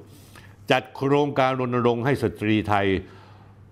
ตรวจคัดกรองมะเร็งปากมดลูกจากการเก็บตัวอย่างด้วยตัวเอง ปลายปีที่ผ่านมาท่านผู้ชมครับ 26 ธันวาคม 2566 กรมวิทยาศาสตร์การแพทย์กระทรวงสาธารณสุข ร่วมกับอีกหลายหน่วยงาน เช่นสำนักงงานหลักประกันสุขภาพแห่งชาติ ราชวิทยาลัยสูตินรีแพทย์แห่งประเทศไทย สมาคมมะเร็งนรีเวชไทย เริ่มโครงการรณรงค์หยุดมะเร็งปากมดลูกในประเทศไทย เปิดตัวแคมเปญตรวจคัดกรองมะเร็งปากมดลูก จากการเก็บตัวอย่างด้วยตัวเองด้วยวิธี HPV DNA test แบ่งออกเป็น 14 สายพันธุ์ความเสี่ยงสูง ในงานนี้มีนายสันติพร้อมพรัตรัฐมนตรีว่าการช่วยว่าการกระทรวงสาธารณสุขเป็นประธานในพิธีเปิดนายแพทย์ยงยุทธธรรมวุฒิรองปลัดกระทรวงสาธารณสุข รักษาการแทนทิบดีกรมวิทยาการแพทย์กล่าวว่า ได้จัดรูปแบบการคัดกรองมะเร็งปากมดลูก เชิงรุก โดยสามารถเก็บตัวอย่างได้ด้วยตัวเอง บูรณาการการดำเนินร่วมกันกับผู้ตรวจราชการกระทรวงสาธารณสุขนายแพทย์สาธารณสุขจังหวัด ภาคีเครือข่ายที่เกี่ยวข้อง รวมถึงการพัฒนาอบรมให้ความรู้อสม ซึ่งเป็นกำลังสำคัญในการให้ความรู้ และกระตุ้นให้สตรีกลุ่มเป้าหมายเข้าถึงการตรวจคัดกรองมะเร็งปากมดลูก จากการเก็บตัวอย่างด้วยตัวเองแบบแยก 14 สายพันธุ์ เพื่อส่งเสริมการ ตรวจคัดกรองมะเร็งปากมดลูกให้ครอบคลุมทุกกลุ่มเป้าหมายรวมทั้งเป็นฐานข้อมูลเชิงระบาดวิทยาของประเทศ ในการไปพัฒนาวัคซีนให้เหมาะสมกับสายพันธุ์ที่ระบาดในประเทศ อีกทั้งในกรณีตรวจติดตามการติดเชื้อแบบแฝง โดยมีเป้าหมาย 1 ล้านคนทั่วประเทศในปี 2567 ท่านผู้ชมครับ เรื่องฟังดูแล้วไม่น่าจะมีอะไร ถ้าประชาชนอย่างเราๆได้ฟังแล้วไม่มีอะไรนะครับ เป็นเรื่องน่าส่งเสริมตามหลักหลีกเลี่ยงป้องกันรักษาซึ่งเป็นพื้นฐานของสาธารณสุข แต่สิ่งที่คนในแวดวงสูตินารีเพศนารีแพทย์ และผู้เชี่ยวชาญหลายคนสงสัยตั้งคำถาม มีอย่างนี้ครับท่านผู้ชม มาตรฐานการตรวจมะเร็งปากมดลูกที่ใช้กันทั่วโลกเขาตรวจแค่แบ่งกลุ่มเสี่ยงที่จะเป็นมะเร็งหรือไม่เท่านั้น ถ้าเสี่ยงก็มีแนวทางดูแลอย่างชัดเจน แต่เพราะเหตุใดกรมวิทยาศาสตร์การแพทย์ จึงประกาศจะใช้เกณฑ์ที่เหนือมาตรฐานทั่วไป คือเขามีมาตรฐานของโลกอยู่แล้ว แต่กรมวิทยาศาสตร์ทางการแพทย์ทะลึ่ง จะใช้เกณฑ์เหนือมาตรฐานทั่วไป จนหมอสุตินารีเวชทั่วประเทศข้องใจและสงสัยว่าเฮ้ยคุณทำไปทำไมเนี่ยในขณะที่กรมการแพทย์และราชวิทยาลัยสูติแห่งประเทศไทยยืนยันว่า การตรวจคัดกรองเพื่อแยกกลุ่มเสี่ยงก็พอแล้ว เพราะการตรวจที่ละเอียดเกินไป หรือการตรวจด้วยตัวเองที่ไม่ได้มาตรฐาน อาจจะทำให้ผลตรวจออกมาผิดเพี้ยนได้ อาจจะทำให้ทั้งหมอและประชาชนสับสนว่า ตัวเองมีความเสี่ยงจริงหรือเปล่า หลังจากนั้นก็ต้องไปตรวจละเอียดที่โรงพยาบาลโดยไม่จำเป็น เป็นการเสียทรัพยากรของประเทศโดยใช่เหตุ ด้วยเหตุนี้ท่านผู้ชมครับ ว่ากันว่าอาจจะมีผลประโยชน์บางอย่างในกรมวิทยาศาสตร์การแพทย์ ซึ่งผมไม่ยืนยัน แต่ในวงเพจวงในสาธาสาธาคือตัวย่อของสาธารณสุขเขาเปรยๆว่าอย่างนี้ท่านผู้ชมมีบริษัทเพียงบริษัทเดียวที่สามารถตรวจได้ละเอียดเข้ามาตรฐาน ซึ่งเป็นบริษัทเดิม ที่กวนอ้างชนบท กวนหมอที่อ้างชนบทตลอดเวลามีความคุ้นเคยผูกพันดูแลกันอย่างดี มาตั้งแต่สมัย ATK ที่เรื่องยังค้างคาอยู่ที่ปปช ครั้งนี้ท่านผู้ชมครับ พวกหมอชนบท ตั้งเป้า 1 ล้านเทสในปี 2567 คิดง่ายๆ ถ้าสมมุติมีส่วนต่าง 50 บาทต่อเทส รวมจะเป็นเงิน 50 ล้านบาท เงินนั้นจะไปอยู่ที่กระเป๋าใคร แววๆว่ามีพออศูนย์วิทยาศาสตร์การแพทย์บางเขต ไม่เห็นด้วยกับนโยบายไร้สาระ ถ้าไม่เห็นด้วยเลยถูกขู่สั่งย้าย แม้กระทั่งบีบให้ลาออก เพจนี้เขาทิ้งท้ายอย่างนี้ไม่รู้เจ้ากระทรวง ซึ่งหมายถึงหมอชลนาฏรู้หรือไม่ ถ้าจะพึ่งรัฐมนตรีช่วยสันติพร้อมพัฒดูแลกรมนี้คงไม่ไหว เพราะป่านนี้ยังยืนงงอยู่ในดงแพทย์อยู่ เรื่องนี้จริง ๆ ต้องถือว่าเป็นภาคต่อของศึกเรื่องชุดตรวจโควิด 19 ATK ตั้งแต่ปี 2564 ก็ได้ ซึ่งในเวลานั้นชมรมแพทย์ชนบทเจ้าเก่า ออกมาท่านผู้ชมครับ ออกมากดดันจัดซื้อตรวจโควิด 19 ATK ที่ชมรมแพทย์ชนบทหนุนหลังอยู่ แม้จะมีราคาที่แพงกว่าที่ประมูลได้มาก แล้วยังออกมาโจมตี ATK ยี่ห้อเลอร์ผูจากจีน ที่ชนะการประกวดอย่างศาสตร์ศิลศาเทว่าไม่ได้มาตรฐาน ทั้งที่ไม่ใช่หน้าที่หมอชนบทเลยทะลึ่งไม่เข้าเรื่อง ชอบแสเรื่องต่างๆ แล้วก็มีผลประโยชน์ แอบแฝงเข้ามา แต่ดันทะลึ่งมาทำเรื่องนี้ สุดท้ายแล้วความเคลื่อนไหวดังกล่าว ไม่ประสบผลสำเร็จ เพราะเขารู้ทันชมรมแพทย์ชนบท มาวันนี้ชื่อของชมรมแพทย์ชนบท ซึ่งหลายคนบอกว่าจริง ๆ แล้ว ต้องเปลี่ยนชื่อว่าชมรมอ้างแพทย์ชนบท ก็กลับมาอีกครั้ง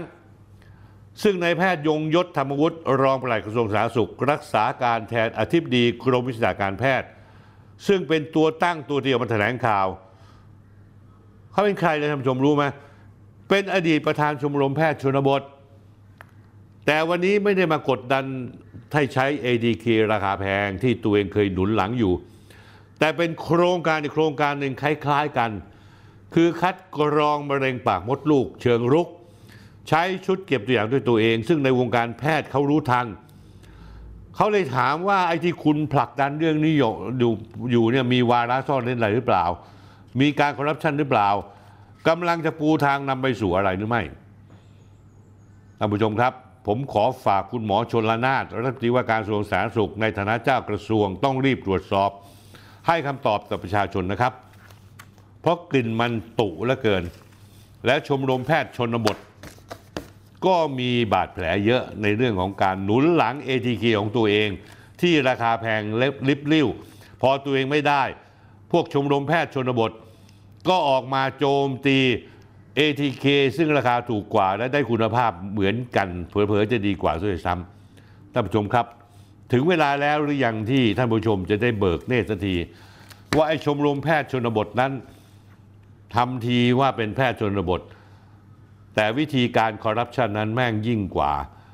โจรดี ๆ นี่เองครับท่านผู้ชม เพราะว่าทำไมต้องร้ายร้ายแรงกว่าโจรเพราะว่าตัวเองเป็นถึงแพทย์เรียนจบแพทย์ แต่เสือกสนใจในเรื่องการคอร์รัปชันยังไม่ดูตาสีตาสาไม่ดูตามาตาเรือเลยครับท่านผู้ชมครับท่านผู้ชมครับ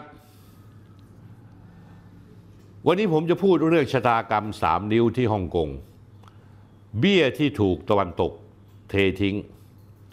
ผมไม่ได้พูดเรื่องนี้มานานแล้ว แต่คิดว่าสัปดาห์นี้ต้องอัปเดตความเคลื่อนไหวให้ท่านผู้ชมได้รับทราบสักหน่อย คือเรื่องม็อบฮ่องกงที่เกิดขึ้นมาหลายปีแล้ว แต่กระสานสร้างเซ็นไปเมื่อจีนออกกฎหมายความมั่นคง ผมพูดเรื่องนี้เมื่อวันศุกร์ที่ 28 สิงหาคม 2566 ตอนนี้บรรดาแกนนำการประท้วงฮ่องกงกำลังเผชิญชะตากรรมไล่ล่า เมื่อศาลฮ่องกงเริ่มต้นการพิจารณาตามกฎหมายคดีความมั่นคง แกนนำเผชิญโทษจำคุกตลอดชีวิต หลายคนหนีไปอยู่ต่างประเทศ ถูกออกหมายจับ พร้อมตั้งค่าหัวองค์กรต่างๆ แตกกระสานสารซ่านเซนบรรดาเยาวชนปลดแอก พวกนี้ท่านผู้ชมจำได้เปล่า เคยชูป้ายเรียกร้องเอกราชฮ่องกงในการชุมนุมที่เมืองไทย พึงสังวรเอาไว้ว่ากว่าจะรู้ชื่อก็อยู่ในบัญชีดำเมื่อวันจันทร์ที่ 18 ธันวาคมที่ผ่านมาเนี้ยนายจิมมี่ไล หรือชื่อจีนชื่อหลี่ชื่ออิง ผู้ก่อตั้งสื่อเครือ Apple Daily ได้ถูกนำตัวไปขึ้นศาลเพื่อเริ่มต้นการพิจารณาคดีตามความผิดกฎหมายความมั่นคงแห่งชาติ หลังจากที่เขาถูกควบคุมตัวไว้เป็นเวลานานถึง 3 ปี นายจิมมี่ไลเป็นแกนนำการประท้วงฮ่องกงคนแรกที่เดินเข้าสู่ศาลเขาถูกตั้งข้อหาว่า สมคบต่างชาติเพื่อล้มล้างการปกครอง โทษสูงสุดคือจำคุกตลอดชีวิต การพิจารณาคดีนี้ศาลตั้งเอาไว้ว่าไม่เกิน 80 วัน เดิมทีคดีนายจิมมี่ไลมีกำหนดเริ่มต้นการพิจารณาในเดือนธันวาคม 2565 ปีที่แล้ว เนื่องจากนายจิมมี่ไลได้เรียกร้องขอใช้ทนายความชาวอังกฤษ แต่ว่าศาลฮ่องกงปฏิเสธคำขอ และศาลได้เลื่อนการเริ่มต้นพิจารณาคดีมาจนถึงวันที่ 18 ธันวาคมที่ผ่านมาท่านผู้ชมลองดูนะฮะในวันเริ่มต้นการพิจารณาคดีนายเดวิดคาเมรอน อดีตนายกรัฐมนตรีอังกฤษ ตอนนี้มารับตำแหน่งเป็นรัฐมนตรีต่างประเทศอังกฤษ ออกมาเรียกร้องความเป็นธรรมให้กับนายจิมมี่ไลซึ่งเขาอ้างว่าเป็นพลเมืองของอังกฤษ ระบุว่านายจิมมี่ไลถูกดำเนินคดีโดยมีเจตนาทางการเมือง และเรียกร้องให้ทางการฮ่องกงยุติการพิจารณาคดี และปล่อยตัวนายจิมมี่ไลต้องถือว่าเป็นครั้งแรกที่รัฐมนตรีต่างประเทศอังกฤษเรียกร้องให้ทางการฮ่องกงปล่อยตัวบุคคลที่ถูกดำเนินคดีอยู่ นายเดวิดแคมรอนชี้ว่ากฎหมายความมั่นคง ได้ขัดต่อข้อตกลงจีนและอังกฤษปี 1984 ที่รับรองความเป็นอิสระของศาลและกระบวนการยุติธรรมของฮ่องกงขณะเดียวกันท่านผู้ชมครับ นายแมทธิวมิลเลอร์โฆษกกระทรวงการต่างประเทศอเมริกาออกมาเรียกร้องให้ทางการจีนและฮ่องกงเคารพเสรีภาพของสื่อมวลชน พร้อมระบุว่าการปิดกั้นข้อมูลข่าวสาร เปลี่ยนแปลงระบบการเลือกตั้งฮ่องกง และกีดกันการมีส่วนร่วมของฝ่ายประชาธิปไตย เป็นบ่อนทำลายสถานะการเป็นศูนย์กลางทางการเงิน และการค้าระหว่างประเทศของฮ่องกง แต่ท่านชมรู้ไหมว่า การเรียกร้องของอดีตเจ้าอาณานิคมอังกฤษและสหรัฐ ไม่ได้ทำให้กระบวนการพิจารณาคดีตามกฎหมายความมั่นคงของฮ่องกง เปลี่ยนแปลงไปแต่อย่างใด สิ่งที่บรรดาชาติตะวันตกพอจะทำได้ คือส่งผู้แทนทูตเข้าร่วมการรับฟังการพิจารณาคดี โดยมีผู้แทนจากสถานทูตกงสุลอังกฤษสหรัฐออสเตรเลีย นิวซีแลนด์สวิตเซอร์แลนด์และแคนาดา เข้าร่วมฟังการพิจารณาคดีของนายจิมมี่ไลท่านผู้ชมครับ เรามาดูประวัตินายจิมมี่ไลกันนิดหนึ่ง ถ้าเผื่อใครหลงลืม จิมมี่ไลเป็นคนที่อพยพมาจากเมืองกวางเจาในจีนแผ่นดินใหญ่ มาฮ่องกงตอนอายุ 12 ปี ได้ไต่เต้าจากการทำธุรกิจหลายอย่าง โดยเฉพาะเขาทำแบรนด์เสื้อผ้า Giordano ที่เขาเป็นผู้ก่อตั้งประสบความสำเร็จอย่างมากทำให้เขาเป็นร่ำรวยเป็นมหาเศรษฐี หลังจากนั้นเขาเอาเงินที่ร่ำรวยมานั้นมาก่อตั้งธุรกิจสื่อเครือ Apple Daily ด้วยทุนส่วนตัวราวๆ 100 ล้านดอลลาร์ ในเวลาไม่นาน Apple Daily ได้รับความนิยมจนกลายเป็นหนังสือพิมพ์ ทรงอิทธิพลอันดับสองของเกาะฮ่องกง จากหนังสือพิมพ์ทั้งหมดซึ่งมีอยู่ 50 หัว ในปี 2540 26 ปีที่แล้ว หนังสือพิมพ์ Apple Daily มียอดพิมพ์ถึงวันละ 4 0 0แสนฉบับนะจิมมี่ไลน์ได้เดินทางไปวอชิงตันบ่อยครั้ง เขาได้พบกับเจ้าที่ระดับสูงของสหรัฐ รวมทั้งในไมค์เพนส์รองประธานาธิบดีสหรัฐ ในไมค์ปอมเปโอ รองประธานาธิบดีสหรัฐ รัฐมนตรีต่างประเทศ เพื่อตะเวนขอความสนับสนุนประชาธิปไตยฮ่องกงเขากล่าวบนเวทีมูลนิธิเพื่อการปกป้องประชาธิปไตย ที่กรุงวอชิงตันดีซีเมื่อต้นกรกฎาคม 2562 4 ปีที่แล้วเขาพูดอย่างนี้ครับท่านผู้ชม เราต้องรู้อเมริกานั้นอยู่ข้างหลังเรา คือการสู้รบในสงครามเดียวกับที่คุณกำลังสู้กับจีน เราอยู่ข้างคุณคือข้างอเมริกา สละชีวิตของเราเสรีภาพของเราและทุกสิ่งที่เรามีสู้ในสงครามนี้ ยืนอยู่ในแนวหน้าเพื่อคุณ และคุณล่ะ หมายถึงอเมริกาควรจะสนับสนุนเราหรือเปล่าสำหรับคนอีกซีกหนึ่งจิมมี่ไลเป็นผู้ประกอบการสื่อรายเดียวที่กล้าวิพากษ์วิจารณ์ปักกิ่งอย่างไม่เกรงกลัว แต่ในอีกซีกหนึ่งทางการจีนเห็นว่าเขาเป็นคนทรยศ เป็นมือมืดผู้ชักใหญ่อยู่เบื้องหลัง การชุมนุมใหญ่เมื่อปีที่แล้ว และเป็นคนขายชาติเบอร์หนึ่ง ที่สมคบคิดแก่ต่างชาติเพื่อบ่นทำลายมาดุภูมิท่านผู้ชมครับ เรามาพูดถึงกฎหมายความมั่นคงแห่งชาติฮ่องกงปี 2563 นิดหนึ่งเขากำหนดการกระทำดังต่อไปนี้ให้ถือเป็นอาชญากรรม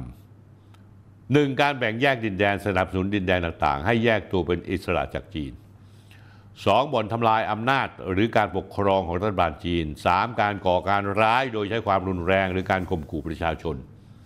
4. การสมรู้ร่วมคิดกับกองกำลังต่างชาติ หรือหน่วยงานภายนอกเพื่อต่อต้านรัฐบาลจีน กฎหมายนี้ครอบคลุมบุคคลในฮ่องกงไม่ว่าจะมีสัญชาติใด หรือสถานภาพอยู่อาศัยใด และยังใช้กับความผิดที่เกิดขึ้นนอกฮ่องกงโดยผู้ที่ไม่ได้พำนักในฮ่องกงด้วย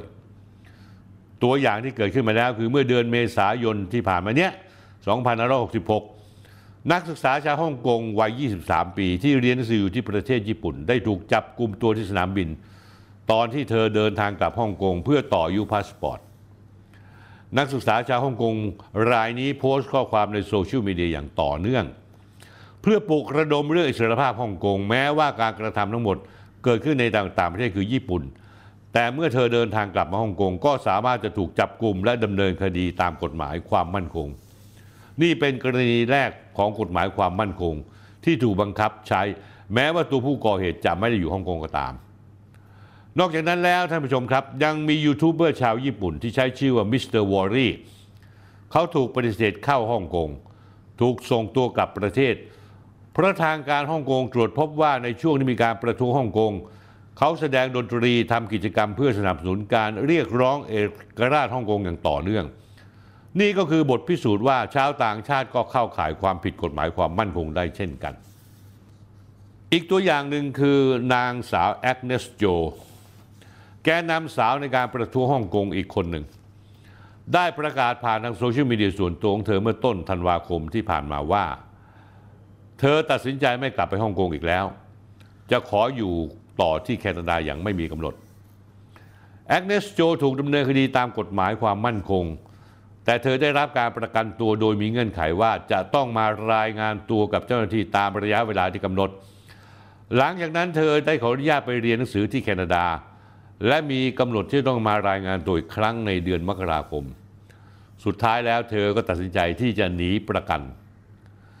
สำนักงานตำรวจฮ่องกงเตือนว่า ถ้าแอกเนสโจไม่มารายงานตัวตามกำหนด จะออกหมายจับ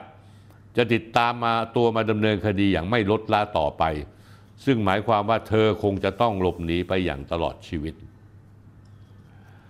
นอกจากนี้แล้ววันพฤหัสบดีที่แล้ววันที่ 14 ธันวาคมที่ผ่านมาตำรวจฮ่องกงได้ออกหมายจับ แกนนำการประท้วงฮ่องกง 5 ราย ตามกฎหมายความมั่นคงแห่งชาติ โดยเป็นการออกหมายจับเพิ่มเติมจากเมื่อเดือนกรกฎาคม ที่ตำรวจฮ่องกงได้ออกหมายจับแกนนำไปแล้ว 8 คนทำให้ขณะนี้มีแกนนำการประท้วงฮ่องกงรวม 13 คนแล้วที่ถูกออกหมายจับ ในข้อหาล้มล้างอำนาจการปกครอง แบ่งแยกดินแดน สมคบคิดกับต่างชาติ เพื่อก่อความไม่สงบแบ่งแยกดินแดน โดยทุกคนมีรางวัลนำจับสำหรับผู้ที่ให้เบาะแส คนละ 1 ล้านดอลลาร์ฮ่องกงราวๆ4ล้าน5แสนบาท ท่านผู้ชมครับบรรดาแกนนำ 13 คนที่ออกหมายจับขณะนี้ลี้ภัยอยู่ในอังกฤษอเมริกาและแคนาดา หลายคนออกมาเรียกร้องให้รัฐบาลชาติตะวันตกที่ตัวเองลี้ภัยอยู่ ให้ความคุ้มครองกับผู้ออกมาปกป้องประชาธิปไตยฮ่องกง และชี้ว่าตำรวจฮ่องกงออกหมายจับพลเมืองที่พำนักอยู่ในต่างประเทศ แสดงให้เห็นว่าทางการฮ่องกงต้องการใช้กฎหมายความมั่นคงของฮ่องกงนอกเหนือเขตอำนาจรัฐ ถ้าท่านผู้ชมรู้ไหมว่าชาติตะวันตก ที่สนับสนุนคนพวกนี้ พอมีเรื่องแล้วเนี่ยก็เทพวกนี้ทิ้งไปเลย ไม่ยอไม่ไม่แยแส ในการประท้วงที่ฮ่องกงมีผู้ถูกดำเนินคดีภายใต้กฎหมายอาญามากกว่า 10,000 คน ถูกจับด้วยกฎหมายความมั่นคงมากกว่า 250 คน แต่ท่านผู้ชมรู้ไหมว่า บรรดาชาติตะวันตกที่เคยหนุนหลังด้วยข้ออ้างว่าสนับสนุนประชาธิปไตย กลับไม่ได้ช่วยเหลือคนเหล่านี้ ทั้งอังกฤษอเมริกาต่างให้สารภาพในการพำนักชั่วคราวทำให้ผู้ลี้ภัย อยู่ในสาธารณะที่กลับไม่ได้ไปไม่ถึง หางานทำก็ไม่ได้ อยู่อย่างไร้ตัวตนมีชีวิตที่ยากลำบากมาก มีเพียงแกนนำเส้นใหญ่ไม่กี่คนได้รับการคุ้มกะลาหัว เพราะชาติตะวันตกเห็นว่ายังมีประโยชน์ใช้งานได้อยู่ ผู้ลี้ภัยในต่างแดนเหล่านี้คงไม่ถูกจับกลุ่มส่งตัวทางการฮ่องกงอย่างแน่นอน แต่ ต้องสูญเสียเสรีภาพในการเดินทาง และต้องใช้ชีวิตอย่างหวาดระแวงเหมือนที่ตำรวจฮ่องกงประกอบประกอบประกาศว่า หากไม่ยอมมอบตัวต้องอยู่ตกอยู่ภายใต้ความหวาดผวาไปชั่วชีวิตท่านผู้ชมจำโจโซหว่องได้ไหมอเมริกาท่านผู้ชมครับ เป็นตลกร้ายมาก อเมริกาปฏิเสธช่วยโจโซหว่องลี้ภัย แกนนำการประท้วงฮ่องกงสำคัญอีกคนหนึ่ง ที่สนิทสนมกับธนาธรจึงรุ่งเรืองกิจมาก เอารูปให้ดูนะครับ เป็นหนึ่งที่รู้จักกันดีในประเทศไทยคือนายโจชัวหว่องนะฮะนายโจชัวหว่องตอนนี้อายุ 27 ปี ถูกควบคุมตัวในเรือนจำและรอการพิจารณาคดี เช่นเดียวกับนายจิมมี่ไลและมีข้อมูลระบุมาว่าก่อนที่จีนจะมีการบังคับใช้กฎหมายความมั่นคงในฮ่องกงโจชัวหว่อง เคยขอความช่วยเหลือจากสหรัฐเพื่อลี้ภัยท่านชมรู้ว่าเกิดอะไรขึ้น กระทรวงการต่างประเทศสหรัฐปฏิเสธทำให้เขาต้องเผชิญกับการดำเนินคดีและติดคุกอยู่ทุกวันนี้ ทั้งทั้งที่ก่อนหน้านี้นักการเมืองใหญ่ ๆ ในสหรัฐ ใช้โจโชวองในการทำหมากินหาแสงเพื่อโจมตีจีน โดยเฉพาะอย่างยิ่งนางแนนซี่เปโลซี่อดีตประธานสภาคองเกรส จากพรรคเดโมแครต เชิญนายโจโชวองไปพักพวกไปถึงวอชิงตันดีซีแล้วหลายครั้ง ผมเอารูปให้ดูนะฮะ ในหนังสือที่มีชื่อว่า Among the Braves หรือระหว่างผู้กล้าหาญเปิดเผยเบื้องหลังของแกนนำม็อบฮ่องกงระบุว่า ในเดือนมิถุนายน 2563ในโจโชวองได้พบกับนักการทูตอเมริกาในฮ่องกง เขาขอลี้ภัยไปอยู่ในสถานกงสุลสหรัฐในฮ่องกงชั่วคราว และขอให้กระทรวงการต่างประเทศสหรัฐ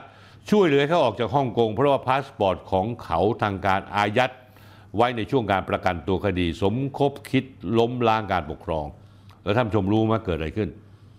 เจ้าหน้าที่สหรัฐอเมริกาปฏิเสธให้นายโจชัวหว่องเข้าไปหลบในสถานกงสุลอ้างว่าจะทำให้ความสัมพันธ์ของอเมริกาและจีนตึงเครียดมากขึ้น ทั้งทั้งที่อเมริกาอยู่เบื้องหลัง ในการสนับสนุนนายโจโชวอง เชิญนายโจโชวอง ไปวอชิงตันดีซีไปพบนางแนนซี่เปโลซี่ ได้รับการต้อนรับอย่างเกลียวกราว ว่าเป็นนักสู้เพื่อประชาธิปไตย นี่ไงคืออเมริกา นอกจากโจชัววองจะพบกับนักการทูตสหรัฐโดยตรงแล้ว เพื่อนของเขาที่ลี้ภัยอยู่ตามที่ก่อนหน้านี้คือนายนาธานลอ และเจฟฟี่อู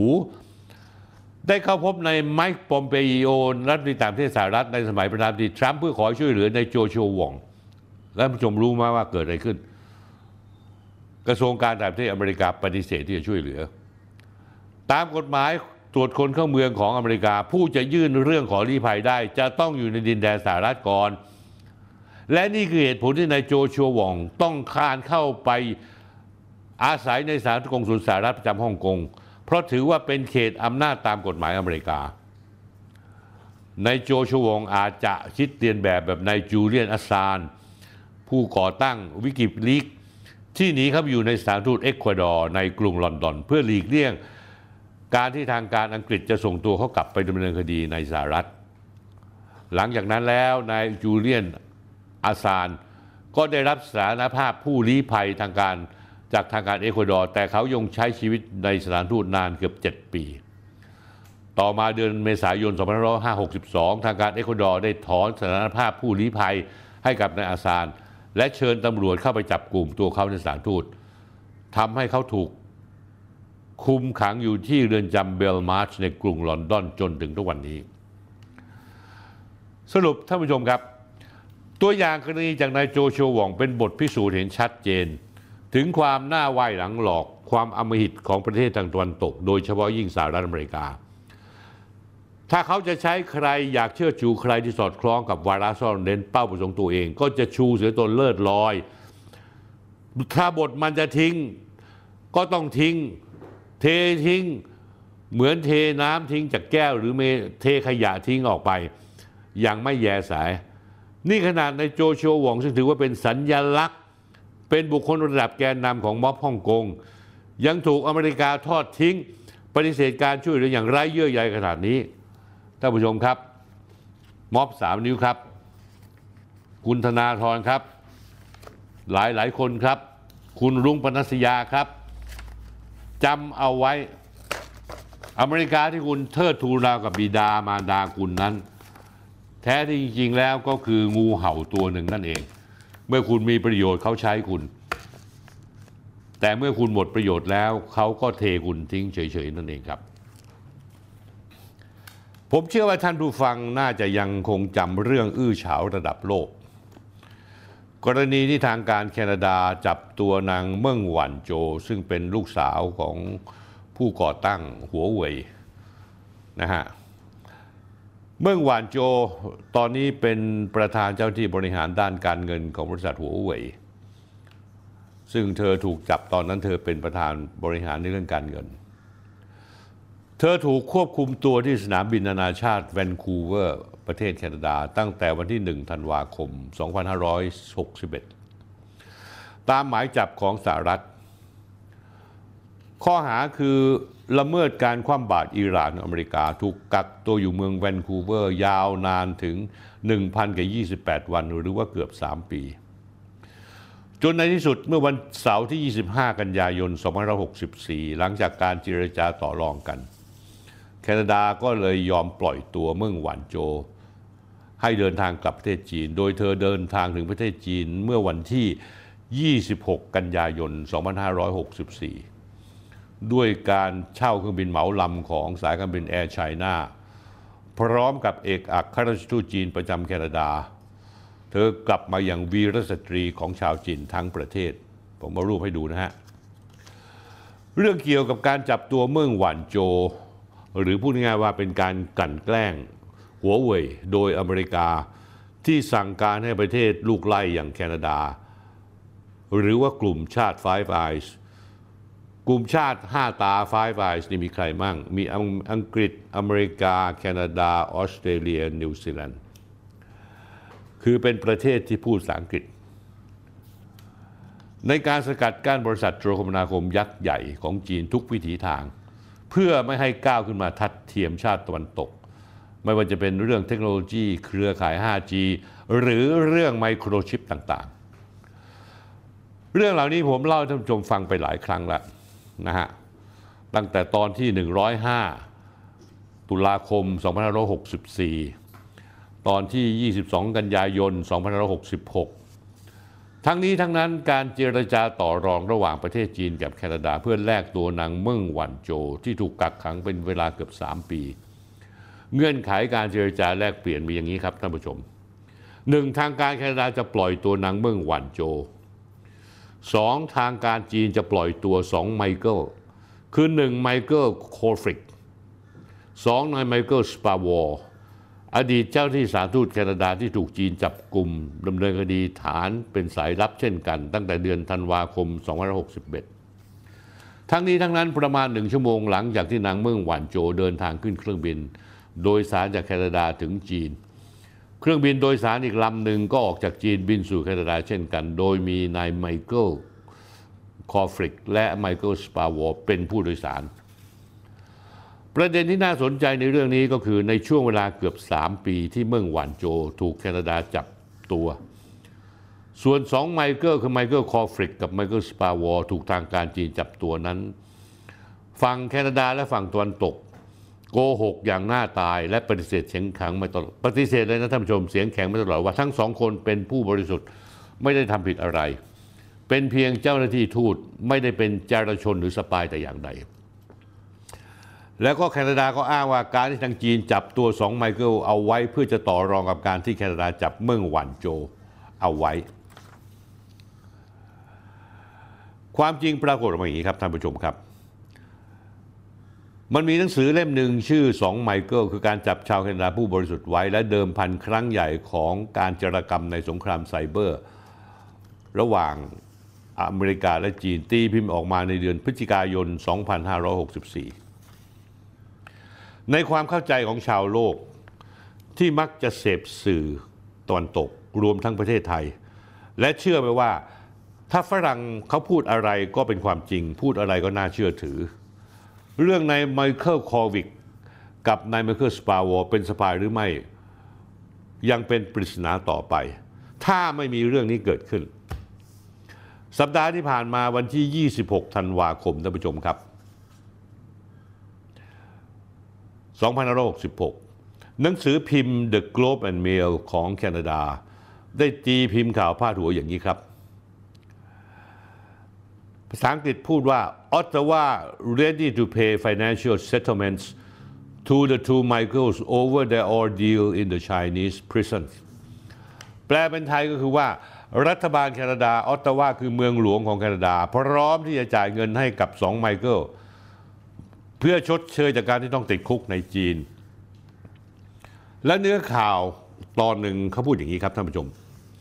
รัฐบาลแคนาดายินดีจะลงนามในข้อตกลง การระงับคดีมูลค่าหลายล้านดอลลาร์สำหรับชาวแคนาดาสองคนคือนายไมเคิลสปาวอร์และนายไมเคิลคอฟริกเพื่อชดเชยเวลา 3 ปีที่เขาถูกจับกลุ่ม ในใต้สภาพไม่อำนวยของเรือนจำในจีน ฝ่ายกฎหมายของรัฐบาลแคนาดาอยู่ระหว่างเจรจาเรื่องค่าชดเชย และหวังว่าจะสรุปข้อยุติทางการเงินได้ในช่วงหลังปีใหม่ แหล่งข่าวของหนังสือพิมพ์ Globe and Mail ระบุว่า สิ่งที่รัฐบาลแคนาดากังวลเป็นพิเศษ คือถ้าตกลงไม่ได้กับคนสองคนนี้ก็อาจจะมีการฟ้องร้องเกิดขึ้นจากนายสปาวอร์ซึ่งให้ความสำคัญกับโครงการรายงานความปลอดภัยทั่วโลกของแคนาดา ในระหว่างที่เขาดำรงเป็นนักการทูตแคนาดา หรืออีกนัยหนึ่งก็คือว่าทำงานหน้าที่เป็นสายลับของประเทศแคนาดานายคอฟริกเคยทำงานให้กับ GSRP ภาษาอังกฤษชื่อเต็มคือ Canada Global Security Reporting Program ซึ่งเป็นหน่วยงานพิเศษ ปฏิบัติการทำข่าวกรองทางการแคนาดา หรือพูดง่ายๆเป็น CIA ของแคนาดานั่นเอง หน่วยงานนี้จะส่งเจ้าหน้าที่ต่างประเทศไปยังจุดต่างๆ โดยใช้สถานภาพการทูตปิดบังตัวเอง เพื่อรวบรวมข้อมูลเกี่ยวข้องความมั่นคงของประเทศต่างๆสำหรับรัฐบาลแคนาดา นายสปาวอกล่าวหาว่าทางการจีนจับกลุ่มและจำคุกเขาและนายฟอริก เพราะเขาเป็นผู้ให้ข้อมูลแก่คอฟริก โดยไม่เจตนา โดยข้อมูลดังกล่าวนั้นถูกแบ่งปันกับหน่วยสืบราชการลับของแคนาดาและตะวันตกอื่นๆท่านผู้ชมเห็นอย่างครับ ที่อเมริกาทางตะวันตกอ้างตัวเองบริสุทธิ์เป็นนักการทูตแต่ในที่สุดก็ยอมรับ ว่าทำงานด้านการสืบข่าวกรอง ให้โครงการด้านความมั่นคงของรัฐบาลแคนาดา ทั้งนี้ทั้งนั้นนายคอฟริกพยายามแก้ตัวว่าเขาปฏิบัติตามมาตรมาตรฐานกฎหมายกฎเกณฑ์ และข้อบังคับที่ควบคุมนักการทูตท่านผู้ชมครับ ในการเจรจากับ2ไมเคิลรัฐบาลแคนาดาเสนอเงินชดเชยให้ประมาณ 3 ล้านดอลลาร์แคนาดาต่อคนราวๆ 77.5 ล้านบาท แต่แหล่งข่าว ระบุว่าทนายความของนายสปาวอร์ได้เรียกเงินเรียกร้องมากถึง 10.5 ล้านดอลลาร์หรือ 271 ล้านบาท โดยกล่าวหาว่ารัฐบาลแคนาดาประมาทเลินเล่ออย่างร้ายแรงต่อวิธีการจัดการกับการดำเนินงานขององค์กร CIA ที่ใช้ชื่อ GSRP ของแคนาดาในจีน ประเด็นท่านผู้ชมครับ แม้ว่ารัฐบาลแคนาดาจะปฏิเสธเสียงแข็ง อ้างว่าเจ้าหน้าที่ในโครงการ GSRP ไม่ใช่สายลับ แต่เป็นที่รับรู้ว่ารายงานจากโครงการดังกล่าว มีการแบ่งปันระหว่างหน่วยข่าวกรองความมั่นคงของแคนาดา และพันธมิตรของประเทศ 5 ตา 5 Eye อย่างเป็นอิสระ ความย้อนแย้งของรัฐบาลแคนาดา ซึ่งปฏิเสธว่าไม่ได้ส่งคนเข้าไปทำการสอดแนมหรือเจรกรรมแต่ในขณะเดียวกันกลับยอมจ่ายเงินชดเชย หลายล้านบาทให้กับสองไมเคิล เผยให้เห็นท่าแท้ของรัฐบาลแคนาดา ชาติตะวันตก และสื่อตะวันตกทั้งหลายท่านผู้ชมครับ นี่แหละครับท่านผู้ชม ผมพูดมาตลอดเวลาใช่ไหมท่านผู้ชมว่าความจริงนั้นมีหนึ่งเดียว วันนี้ตะวันตกผ่านทางแคนาดาถูกจับแก้ผ้าล่อนจ้อนแล้ว ว่าจริง ๆ แล้วคนที่จีนจับไปนั้นทำงานเป็นสายลับให้กับรัฐบาลแคนาดา แล้วก็ คนที่รายงานข่าวชิ้นนี้ไม่ใช่สื่อจีน แต่เป็นสื่อ The Globe and Mail ของแคนาดานั่นเองที่เป็นผู้รายงาน เราทำความเข้าใจให้ถูกต้องนะครับท่านผู้ชมครับ ว่าความจริงนั้นมีหนึ่งเดียวท่านผู้ชมครับเป็นปกติธรรมดาที่ผู้นำแต่ละประเทศ พอถึงวาระขึ้นปีใหม่ก็จะมีสารสุนทรพจน์ปีใหม่ ปีนี้ประธานดีสีจิ้นผิน กล่าวสุนทรพจน์เนื่องในโอกาสปีใหม่ ที่พิเศษอย่างคือได้ส่งสัญญาณถึงการเลือกตั้งไต้หวัน สีจิ้นผิงตอกย้ำจุดยืนของจีนผ่านสุนทรพจน์ในวันขึ้นปีใหม่ว่า เขาพูดอย่างนี้ครับ การรวมชาติเป็นสิ่งที่แน่นอนที่สุดในประวัติศาสตร์ วงเล็บใครๆก็ขวางไม่ได้ ไม่มีสิทธิ์มาขวาง ปิดเครื่องหมายวงเล็บ ไต้หวันกำลังจะมีการเลือกตั้งใหญ่ในวันเสาร์ที่จะถึงเนี้ย 13 มกราคมเสาร์หน้า เหมือนกับถามทั้งชาไปยังชาวไต้หวันทั้งหลายว่า พวกคุณจะเลือกสงครามหรือสันติภาพ เลือกความขัดแย้งหรือว่าเลือกความเจริญรุ่งเรืองไปด้วยกัน 31 ธันวาคม 2566 ประธานาธิบดีสีจิ้นผิงกล่าวในสุนทรพจน์ต่อชาวจีนทั่วประเทศว่า ความเป็นเอกภาพของมาตุภูมิเป็นความแน่นอนทางประวัติศาสตร์ พี่น้องทั้งสองฝั่งช่องแคบไต้หวันต้องจับมือกันมีน้ำใจเดียวกัน ร่วมกันแบ่งเกียรติและศักดิ์ศรีอันยิ่งใหญ่ ฟื้นฟูความเจริญรุ่งเรืองแห่งประชาชาติจีน นี่ไม่ใช่เป็นการพูดครั้งแรกที่พูดถึงการรวมชาติ ในช่วงประชุมสมัชชาพรรคคอมมิวนิสต์ครั้งที่ 20 เมื่อเดือนตุลาคมปีที่แล้ว 2565 สีจิ้นผิงกล่าวว่า ความเป็นเอกภาพของมาทูมจะต้องเป็นจริงให้ได้ และจีนจะสามารถทำให้เป็นจริงขึ้นได้ ที่สำคัญคือสีจิ้นผิงเป็นคนที่สั่งให้มีการจัดทำบันทึกความสำเร็จและประสบการณ์ทางประวัติศาสตร์ รอบทศรอบศตวรรษของพรรคคอมมิวนิสต์จีนฉบับที่ 3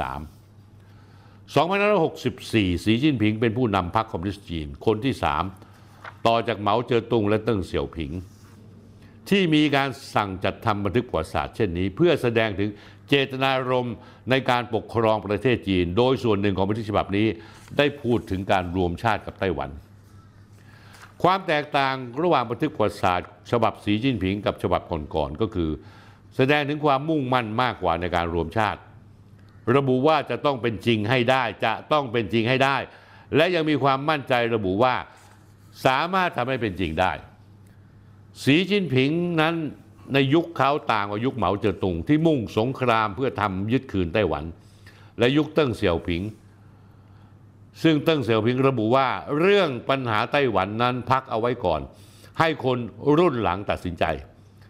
ในยุคสีจิ้นผิง ประเทศจีนมีความแข็งแกร่งมากกว่าไต้หวัน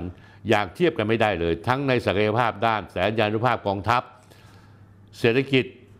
สถานะในเวทีระหว่างประเทศ จีนเลยมีอาวุธมีมากกว่าในการใช้ต่อรองกดดันไต้หวันและสหรัฐ ที่อยู่เบื้องหลังการสนับสนุนไต้หวันให้แยกตัวเป็นเอกราช โดยอาจจะใช้กำลังรบ หรืออาจจะไม่ใช้กระสุนเลยแม้แต่นัดเดียว โดยคาดว่าในวันที่ 13 ในการเลือกตั้งไต้หวันนี้นายไล่ชิงเต๋อปัจจุบันเป็นรองประธานดีของพรรคประชาธิปไตยก้าวหน้า ซึ่งสนับสนุนเอกราชไต้หวัน น่าจะได้รับชัยชนะเป็นประธานาธิบดี แต่อาจจะไม่ได้เสียงสอสอข้างมากในรัฐสภา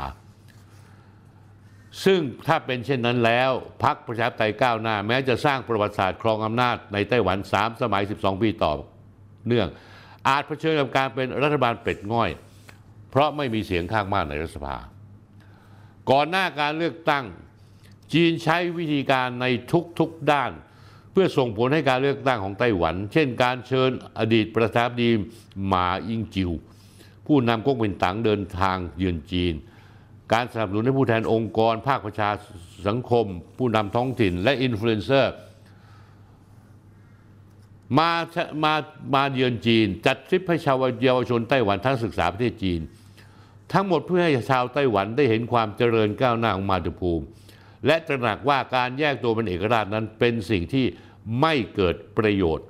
และเป็นไปไม่ได้ ในทางเศรษฐกิจนั้นจีนมีเครื่องมือสำคัญ คือข้อตกลงการค้าเสรีระหว่างจีนไต้หวัน หรือที่เรียกว่าเอ็กฟาซึ่งตกลงกันในยุคประธานาธิบดีหม่าอิงจิว แต่รัฐบาลของนางไช่อิงเหวินก็ไม่ยอมยกเลิก ทั้งทั้งที่อ้างว่าเป็นข้อตกลงขายชาติ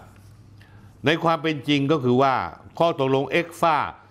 ช่วยให้ไต้หวันได้เกินดุลการค้าจีน แผ่นดินใหญ่ปีละตั้ง 1 7 0 0 0 0 ล้านดอลลาร์สหรัฐนะฮะและตลอดประมาณ 5 ล้านล้านบาท และตลอดกว่า 10 ปีที่ผ่านมาที่ใช้ข้อตกลงนี้มูลค่าของการลดภาษีสะสมถึง 8,800 เหรียญล้านเหรียญสหรัฐ ก่อนหน้าที่จะถึงการเลือกตั้งจีนได้แสดงถึงไม้แข็งไม้อ่อนจากข้อตกลงเอ็กฟ้าคือไม้แข็ง ยกเลิกสิทธิประโยชน์ทางภาษีสำหรับสินค้า 12 ชนิดของไต้หวัน ส่วนใหญ่เป็นสารเคมีและวัตถุดิบทางอุตสาหกรรม ตั้งแต่วันที่ 1 มกราคมที่ผ่านมาเนี้ยไม่กี่วันมาเนี้ยไม้อ่อน อนุญาตให้นำเข้าปลาเก๋าจากไต้หวันอีกครั้ง รวมทั้งทยอยผ่อนคลายมาตรการการห้ามนำเข้าผลไม้ไต้หวันหลายชนิด ทั้งมะม่วง สับปะรดน้อยหนา หลังห้ามนำเข้ามาเป็นเวลาหนึ่งปี ให้เหตุผลเกี่ยวกับยาฆ่ามาแมลงและโรคพืชบางชนิด นายโหโยหยีผู้รับสมัครประธานเลือกตั้งนายประธานไต้หวันจากพรรคกุมินตังบอกว่า ความสัมพันธ์ไต้หวันจีนถดถอย ผู้ที่สูญเสียคือเกษตรกรชาวประมงและการท่องเที่ยวไต้หวัน ขณะที่นายไล่ชิงเต๋อผู้รับสมัครเลือกตั้งจากพรรคประชาธิปไตยก้าวหน้ารวมทั้งนางไช่อิงหวน บอกว่าไม่สามารถยอมรับสามหลักการได้คือ 1. นโยบายจีนเดียว 2. แนวทาง1ประเทศ 2 ระบบ 3. ฉันทามติ 1992 ซึ่งเป็นหลักการพื้นฐานในการมีความสัมพันธ์กันแบบแสวงจุดร่วมสงวนจิตต่าง คือจีนและไต้หวันสงวนการตีความจีนเดียวที่แตกต่างกัน แต่สามารถติดต่อสัมพันธ์กันได้พรรคประชาธิปไตยก้าวหน้าระบุในธรรมนูญพรรคว่าไต้หวันเป็นรัฐเอกราช นี่คือสาเหตุที่ทำให้จีนไม่สามารถยอมรับผู้นำจากประชาธิปไตยก้าวหน้า แต่ในทางกลับกัน ในทางกลับกันท่านผู้ชมครับพรรคประชาธิปไตยก้าวหน้า ก็ไม่กล้าที่จะประกาศเอกราชจริง ๆ เพราะนั่นหมายถึงไต้หวันต้องพ่ายแพ้อย่างไม่มีเงื่อนไขเลยท่านผู้ชมครับ ในยุคของนางไช่อินหวนสหรัฐได้ให้ท้ายไต้หวันอย่างมาก นางแนนซี่เปโลซี่ ประธานสภาผู้แทนสหรัฐ และนักการเมืองชาติตะวันตก เดินทางมาเยือนไต้หวันกันเป็นว่าเล่น แต่ว่าหลังจากนั้นกองทัพจีนส่งเครื่องบินลบบินเฉียดบินข้ามเข้าไปในพื้นที่ใกล้เกาะไต้หวันเป็นประจำ โดยที่กองกำลังฝ่ายไต้หวันและกองเรือสหรัฐที่ลาดตระเวนอยู่ใกล้ ๆทำอะไรไม่ได้เลย ยิ่งถ้าการเลือกตั้งในวันเสาร์ที่ 13 มกราคมที่จะถึงนี้พรรคประชาธิปไตยก้าวหน้า ไม่สามารถได้ชนะอย่างเด็ดขาด การต่อรองกับจีนยิ่งเป็นไปได้ยาก เพราะพรรคประชาธิปไตยก้าวหน้าได้เป็นประธานาธิบดีได้อำนาจฝ่ายบริหาร แต่ไม่มีอำนาจในฝ่ายนิติบัญญัติขณะที่แผ่นดินใหญ่จีนแผ่นดินใหญ่ใช้ระบบสามอำนาจเป็นหนึ่งเดียว คือสีจิ้นผิงเป็นผู้นำพรรครัฐและกองทัพ สามารถตัดสินใจเรื่องต่างๆ ได้อย่างเด็ดขาดเพียงผู้เดียว เป็นที่น่าสังเกตท่านผู้ชมครับ ทุกครั้งที่ผู้นำจีนพูดถึงไต้หวันจะใช้คำว่าถงเปาถงเปาในภาษาจีนกลาง แปลไทยว่าคือพี่น้องร่วมอุทร แต่นางไช่อิงเหวินและนายไล่ชิงเต๋อกลับประกาศหลายครั้งว่า จีนกับไต้หวันไม่เกี่ยวพันกัน เมื่อสถานการณ์เป็นเช่นนี้ชาวไต้หวันคงจะต้องเลือกว่า จะเลือกทางไหนสงครามหรือสันติภาพ ความขัดแย้งหรือความเจริญรุ่งเรืองร่วมกันครับท่านผู้ชมรู้หรือเปล่าว่าตอนนี้ฟิลิปปินส์กำลังตกเป็นเบี้ยให้กับอเมริกาและพันธมิตร เพื่อยั่วยุให้เกิดการเผชิญหน้ากับจีนในทะเลจีนใต้ จีนก็แก้เกมโดยการตั้งนายพลทหารเรือให้เป็นรัฐมนตรีกลาโหมคนใหม่ ผมได้เคยเล่าเรื่องให้ฟังแล้วในตอนที่ 203 ออกอากาศเมื่อวันศุกร์ที่ 18 สิงหาคม 2566 ผมพูดก่อนหน้านี้ว่าสหรัฐได้จัดฉากสร้างความปั่นป่วนในทะเลจีนใต้ ยุยงให้ฟิลิปปินส์ให้ใช้ซากเรือรบผุพังเพื่ออ้างกรรมสิทธิ์ บริเวณแนวปะการังเหรินอ้าย ซึ่งเป็นข้อพิพาทพื้นที่พิพาทในทะเลจีนใต้บริเวณบริเวณหมู่เกาะสแปรตลีย์ฟิลิปปินส์ได้แสดงสัญลักษณ์เพื่ออ้างสิทธิในพื้นที่ โดยนำซากเรือรบเก่าสมัยสงครามโลกครั้งที่สองเรียกว่าเรือ BRP Sierra m a t e มาจอดทิ้งเกยตื้นบนแนวปะการังเหรินอ้ายตั้งแต่ปี 2542 พร้อมประจำการนานาวิกโยธินรัฐฟิลิปปินจำนวนหนึ่งบนซากเรือนี้ ฟิลิปปินส์ต้องใช้เรือขนส่งเสบียงอาหารและเชื้อเพลิงมาให้กับนาวิกโยธินที่อยู่บนซากเรืออยู่เป็นประจำหลายครั้ง จนเกือบจะปะทะกับกองเรือลาดตระเวนของจีนอยู่ในพื้นที่ โดยมีทั้งกรณีที่เรือจีน ยิงน้ำแรงดันสูงก็ใส่เรือฟิลิปปินส์เรือเฉี่ยวชนกัน เพราะฟิลิปปินส์จงใจวิ่งเข้าไปขวางทางเรือของจีน ฟิลิปปินส์นั้นไม่เพียงแต่แกล้ง ลืมคำสัญญาในอดีตที่รับปากว่า ฟิลิปปินส์เป็นคนรับปากเองท่านผู้ชมครับ ว่าจะถอนซากเรือนี้ออกไป แต่นับวันยิ่งห้าวเป้งมากขึ้น ช่วงหลังๆ นี้ฟิลิปปินส์ก่อเรื่องในทะเลจีนใต้อย่างบ่อยครั้ง และมีเอกลักษณ์อย่างเด่นชัด นั่นคือทุกครั้งที่หาเรื่องฟิลิปปินส์จะถ่ายรูปบันทึกวิดีโอเกี่ยวกับการปะทะกัน รวมทั้งเชิญสื่อมวลชนทั้งฟิลิปปินส์และสื่อต่างชาติ ขึ้นเรือไปไลฟ์สดทำข่าวการตอบโต้ฝ่ายจีน เพื่อใช้เป็นหลักฐานในการปั่นข่าวว่าประเทศจีนรังแกฟิลิปปินส์โดยฝ่ายจีนมีการวิเคราะห์จากโซเชียลเน็ตเวิร์กต่างประเทศ จนรู้ว่าบัญชีปั่นข่าวส่วนใหญ่นั้นมาจากสหรัฐ ผู้ที่อยู่เบื้องหลังความเหิมเกริมของฟิลิปปินส์คือสหรัฐ มีการจัดตั้งโครงการที่ชื่อว่าเมียวซู อยู่ภายใต้ The Gordian Knot Center ของมหาวิทยาลัยสแตนฟอร์ดในอเมริกา โดยมีพันเอกเรมอนพาวเวลล์นายทหารอากาศสหรัฐ ที่ปลดประจำการไปแล้วเป็นผู้นำและร่วมมือกับกองกำลังรักษาชายแดนทะเลฟิลิปปินส์และเจ้าหน้าที่กระทรวงการต่างประเทศฟิลิปปินส์โครงการเมียวซูคือวางแผนเพื่อสร้างเรื่องยั่วยุ ท้าทายกองตำรวจทะเลของจีนและปั่นข่าว เพื่อสร้างสถานการณ์ตึงเครียดในทะเลจีนใต้ ขยายความขัดแย้งระหว่างจีนกับอาเซียน หวังว่าภูมิภาคเอเชียแปซิฟิกกลายเป็นแขนขานาโต้ของอเมริกา เมื่อวันที่ 20 ธันวาคมปีที่แล้ว นายหวังอี้รัฐมนตรีต่างประเทศจีน ได้โทรศัพท์ติดต่อกับนายเอนริเก้ มานาโลรัฐมนตรีต่างประเทศฟิลิปปินส์นายหวังอี้พูดบอกว่า ปัจจุบันความสัมพันธ์จีนฟิลิปปินส์กำลังเผชิญกับความยากลำบาก ที่เกิดจากการเปลี่ยนแปลงทางจุดยืน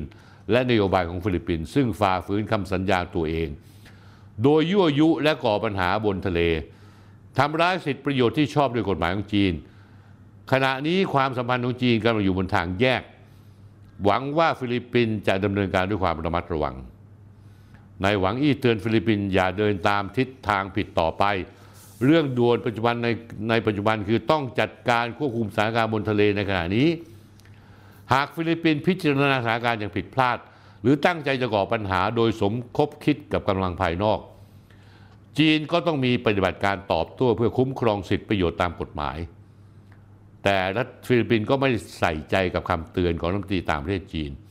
ยังคงก่อกวนสถานการณ์ให้ในบริเวณทะเลจีนตอนใต้ลาดตระเวนร่วมกับเรือสหรัฐ มีหลายครั้งที่เรือฟิลิปปินส์จงใจชนกับเรือยามฝั่งจีน เพื่อไปประโคมข่าวทำลายสันติภาพ และเสถียรภาพของภูมิภาค พฤติกรรมที่ฟิลิปปินส์ที่มีสหรัฐคอยให้ท้าย สุ่มเสี่ยงที่จะทำให้เกิดการเกิดเหตุการณ์กวนประสาทกลายเป็นการประทะ หรือทำให้จีนทนไม่ได้ต้องสั่งสอน ทั้งนี้ก่อนวันส่งท้ายปีเก่าปีที่แล้วมีความเคลื่อนไหวสำคัญที่ทั้งฝ่ายจีนตั้งใจจะรับมือ และความพยายามที่จะสร้างความปั่นป่วนทะเลจีนใต้คือการแต่งตั้งอดีตผู้บัญชาการทหารเรือเป็นรัฐมนตรีว่าการกระทรวงกลาโหมคนใหม่ ประเด็นครับท่านผู้ชม นี่คือเป็นครั้งแรกในประวัติศาสตร์ยุคใหม่ ที่มีนายฐานเรือเป็นรัฐมนตรีว่าการกระทรวงกลาโหมปกติแล้วนายฐานบกจะมีบทบาทมากกว่าเหมือนกรณีประเทศไทยและอีกหลายประเทศพลเรือกตงจุนได้รับการแต่งตั้งเป็นรัฐมนตรีกลาโหม แทนที่พลเอกหลี่ช่างฝู ซึ่งกำลังถูกสอบสวนกรณีทุจริตในกองทัพทำให้ตำแหน่งนี้ว่างไปสองเดือนพลเรือเอกตงจุนอายุ 62 ปี เป็นชาวเมือง เยี่ยนไถมณฑลซันตุง ก่อนมาเป็นผู้บัญชาการกองทัพเรือเขาเคยเป็นรองผู้บัญชาการกองทัพเรือทะเลตะวันออก ซึ่งเป็นกองกำลังหลักที่รับผิดชอบเรื่องปัญหาไต้หวัน ยังเคยเป็นรองผู้บัญชาการการยุทธบริเวณภาคใต้ดูแลภารกิจทหารในน่านน้ำทะเลจีนใต้ ซึ่งรวมทั้งพื้นที่พิพาททางทะเลกับฟิลิปปินส์และประเทศอื่น รัฐมนตรีจีนกลาโหมจีนเป็นตำแหน่งที่สำคัญ เพราะทำหน้าที่เหมือนโฆษกของกองทัพปลดแอกประชาชนจีน ในการประสานกับสื่อมวลชน รวมถึงหน่วยงานทางทหารอื่น ๆ หนึ่งในภารกิจสำคัญที่ยิ่งของกระทรวงรัฐมนตรีกลาโหม คือการติดต่อพูดคุยกับกองทัพสหรัฐ เพื่อลดความเสี่ยงที่จะเกิดการเผชิญหน้ากัน ทั้งในเรื่องไต้หวันและทะเลจีนใต้สองเรื่องนี้พลเรือตงจิน มีประสบการณ์การบริหารจัดการมาแล้วพอสมควร การแต่งตั้งรัฐมนตรีกลาโหมที่เป็นนายฐานเรือช่ำชองทั้งเรื่องไต้หวันและทะเลจีนใต้ แสดงให้เห็นว่าจีนพร้อมจะรับมือกับความขัดแย้งที่เกิดขึ้นในน้ำน่านน้ำนี้ แต่ท่านผู้ชมครับ เรื่องแบบนี้เนี่ยช่วงหลังตั้งแต่มีประธานาธิบดีคนใหม่ของฟิลิปปินส์ซึ่งเป็นลูกชายอดีต ประธานาธิบดีเผด็จการเฟอร์ดินานด์มาโกสลูกชายชื่อบองบองมาโกสจูเนียร์ เป็นคนที่ยืนข้างอเมริกาเต็มตัว และมีความห้าวเป้ง เหมือนกับคนตาบอดไม่กลัวเสือ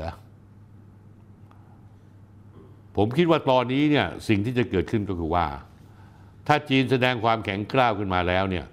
อเมริกาซึ่งหนุนหลังฟิลิปปินส์อยู่ จะมีทีท่าอย่างไร ผมไม่เชื่อว่าอเมริกาจะกล้ามาประทัดปะทะกับจีนอย่างเต็มตัว ก็คงปล่อยให้ฟิลิปปินส์เป็นตัวปะทะ อาจจะหนุนหลังด้วยการล่องเรือใกล้ ๆ พื้นที่ความขัดแย้ง แต่ก็จะไม่กล้าเข้ามาแทรกแซงและในสุดแล้วฟิลิปปินส์ก็จะรู้ว่า พอถึงขั้นเป็นขั้นตายแล้ว อเมริกาก็จะทิ้งฟิลิปปินส์อีกเหมือนเดิมท่านผู้ชมครับ รายการวันนี้ก็สิ้นสุดเพียงแค่นี้อาทิตย์หน้า ผมบอกให้รู้ล่วงหน้าแล้วกัน มีเรื่องสะเทือนฟ้าสะเทือนดินหลายเรื่องที่พลาดไม่ได้ โดยเฉพาะอย่างยิ่งข้าราชการกรมราชทัณฑ์ห้ามพลาดเด็ดขาด เพราะผมทำรถแมพให้ท่านแล้วว่า ใครบ้างที่มีสิทธิ์ที่จะติดคุก หลังจากที่ผ่านรัฐบาลชุดนี้ไปแล้ว และเปลี่ยนรัฐบาลชุดใหม่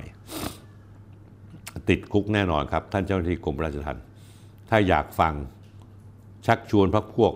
ข้าราชการกรมราชทัณฑ์ทุกคนให้ฟังให้หมด แล้วจะเห็นนะครับ นอกจากนั้นแล้วเรายังมีเรื่องท่านผู้ชมจำได้เรื่องเรือรบหลวงสุโขทัยได้ไหมผมเคยสัญญาท่านผู้ชมว่าผมจะติดตามเรื่องนี้ไม่ละทิ้ง วันนี้ก็จะมีการอัปเดตข้อมูลใหม่ ให้ท่านผู้ชมได้ฟังอีกอย่างสนุกสนานนะครับท่านผู้ชม วันนี้เพียงแค่นี้ก่อนนะครับท่านผู้ชม พบกันใหม่อาทิตย์หน้าครับ สวัสดีครับ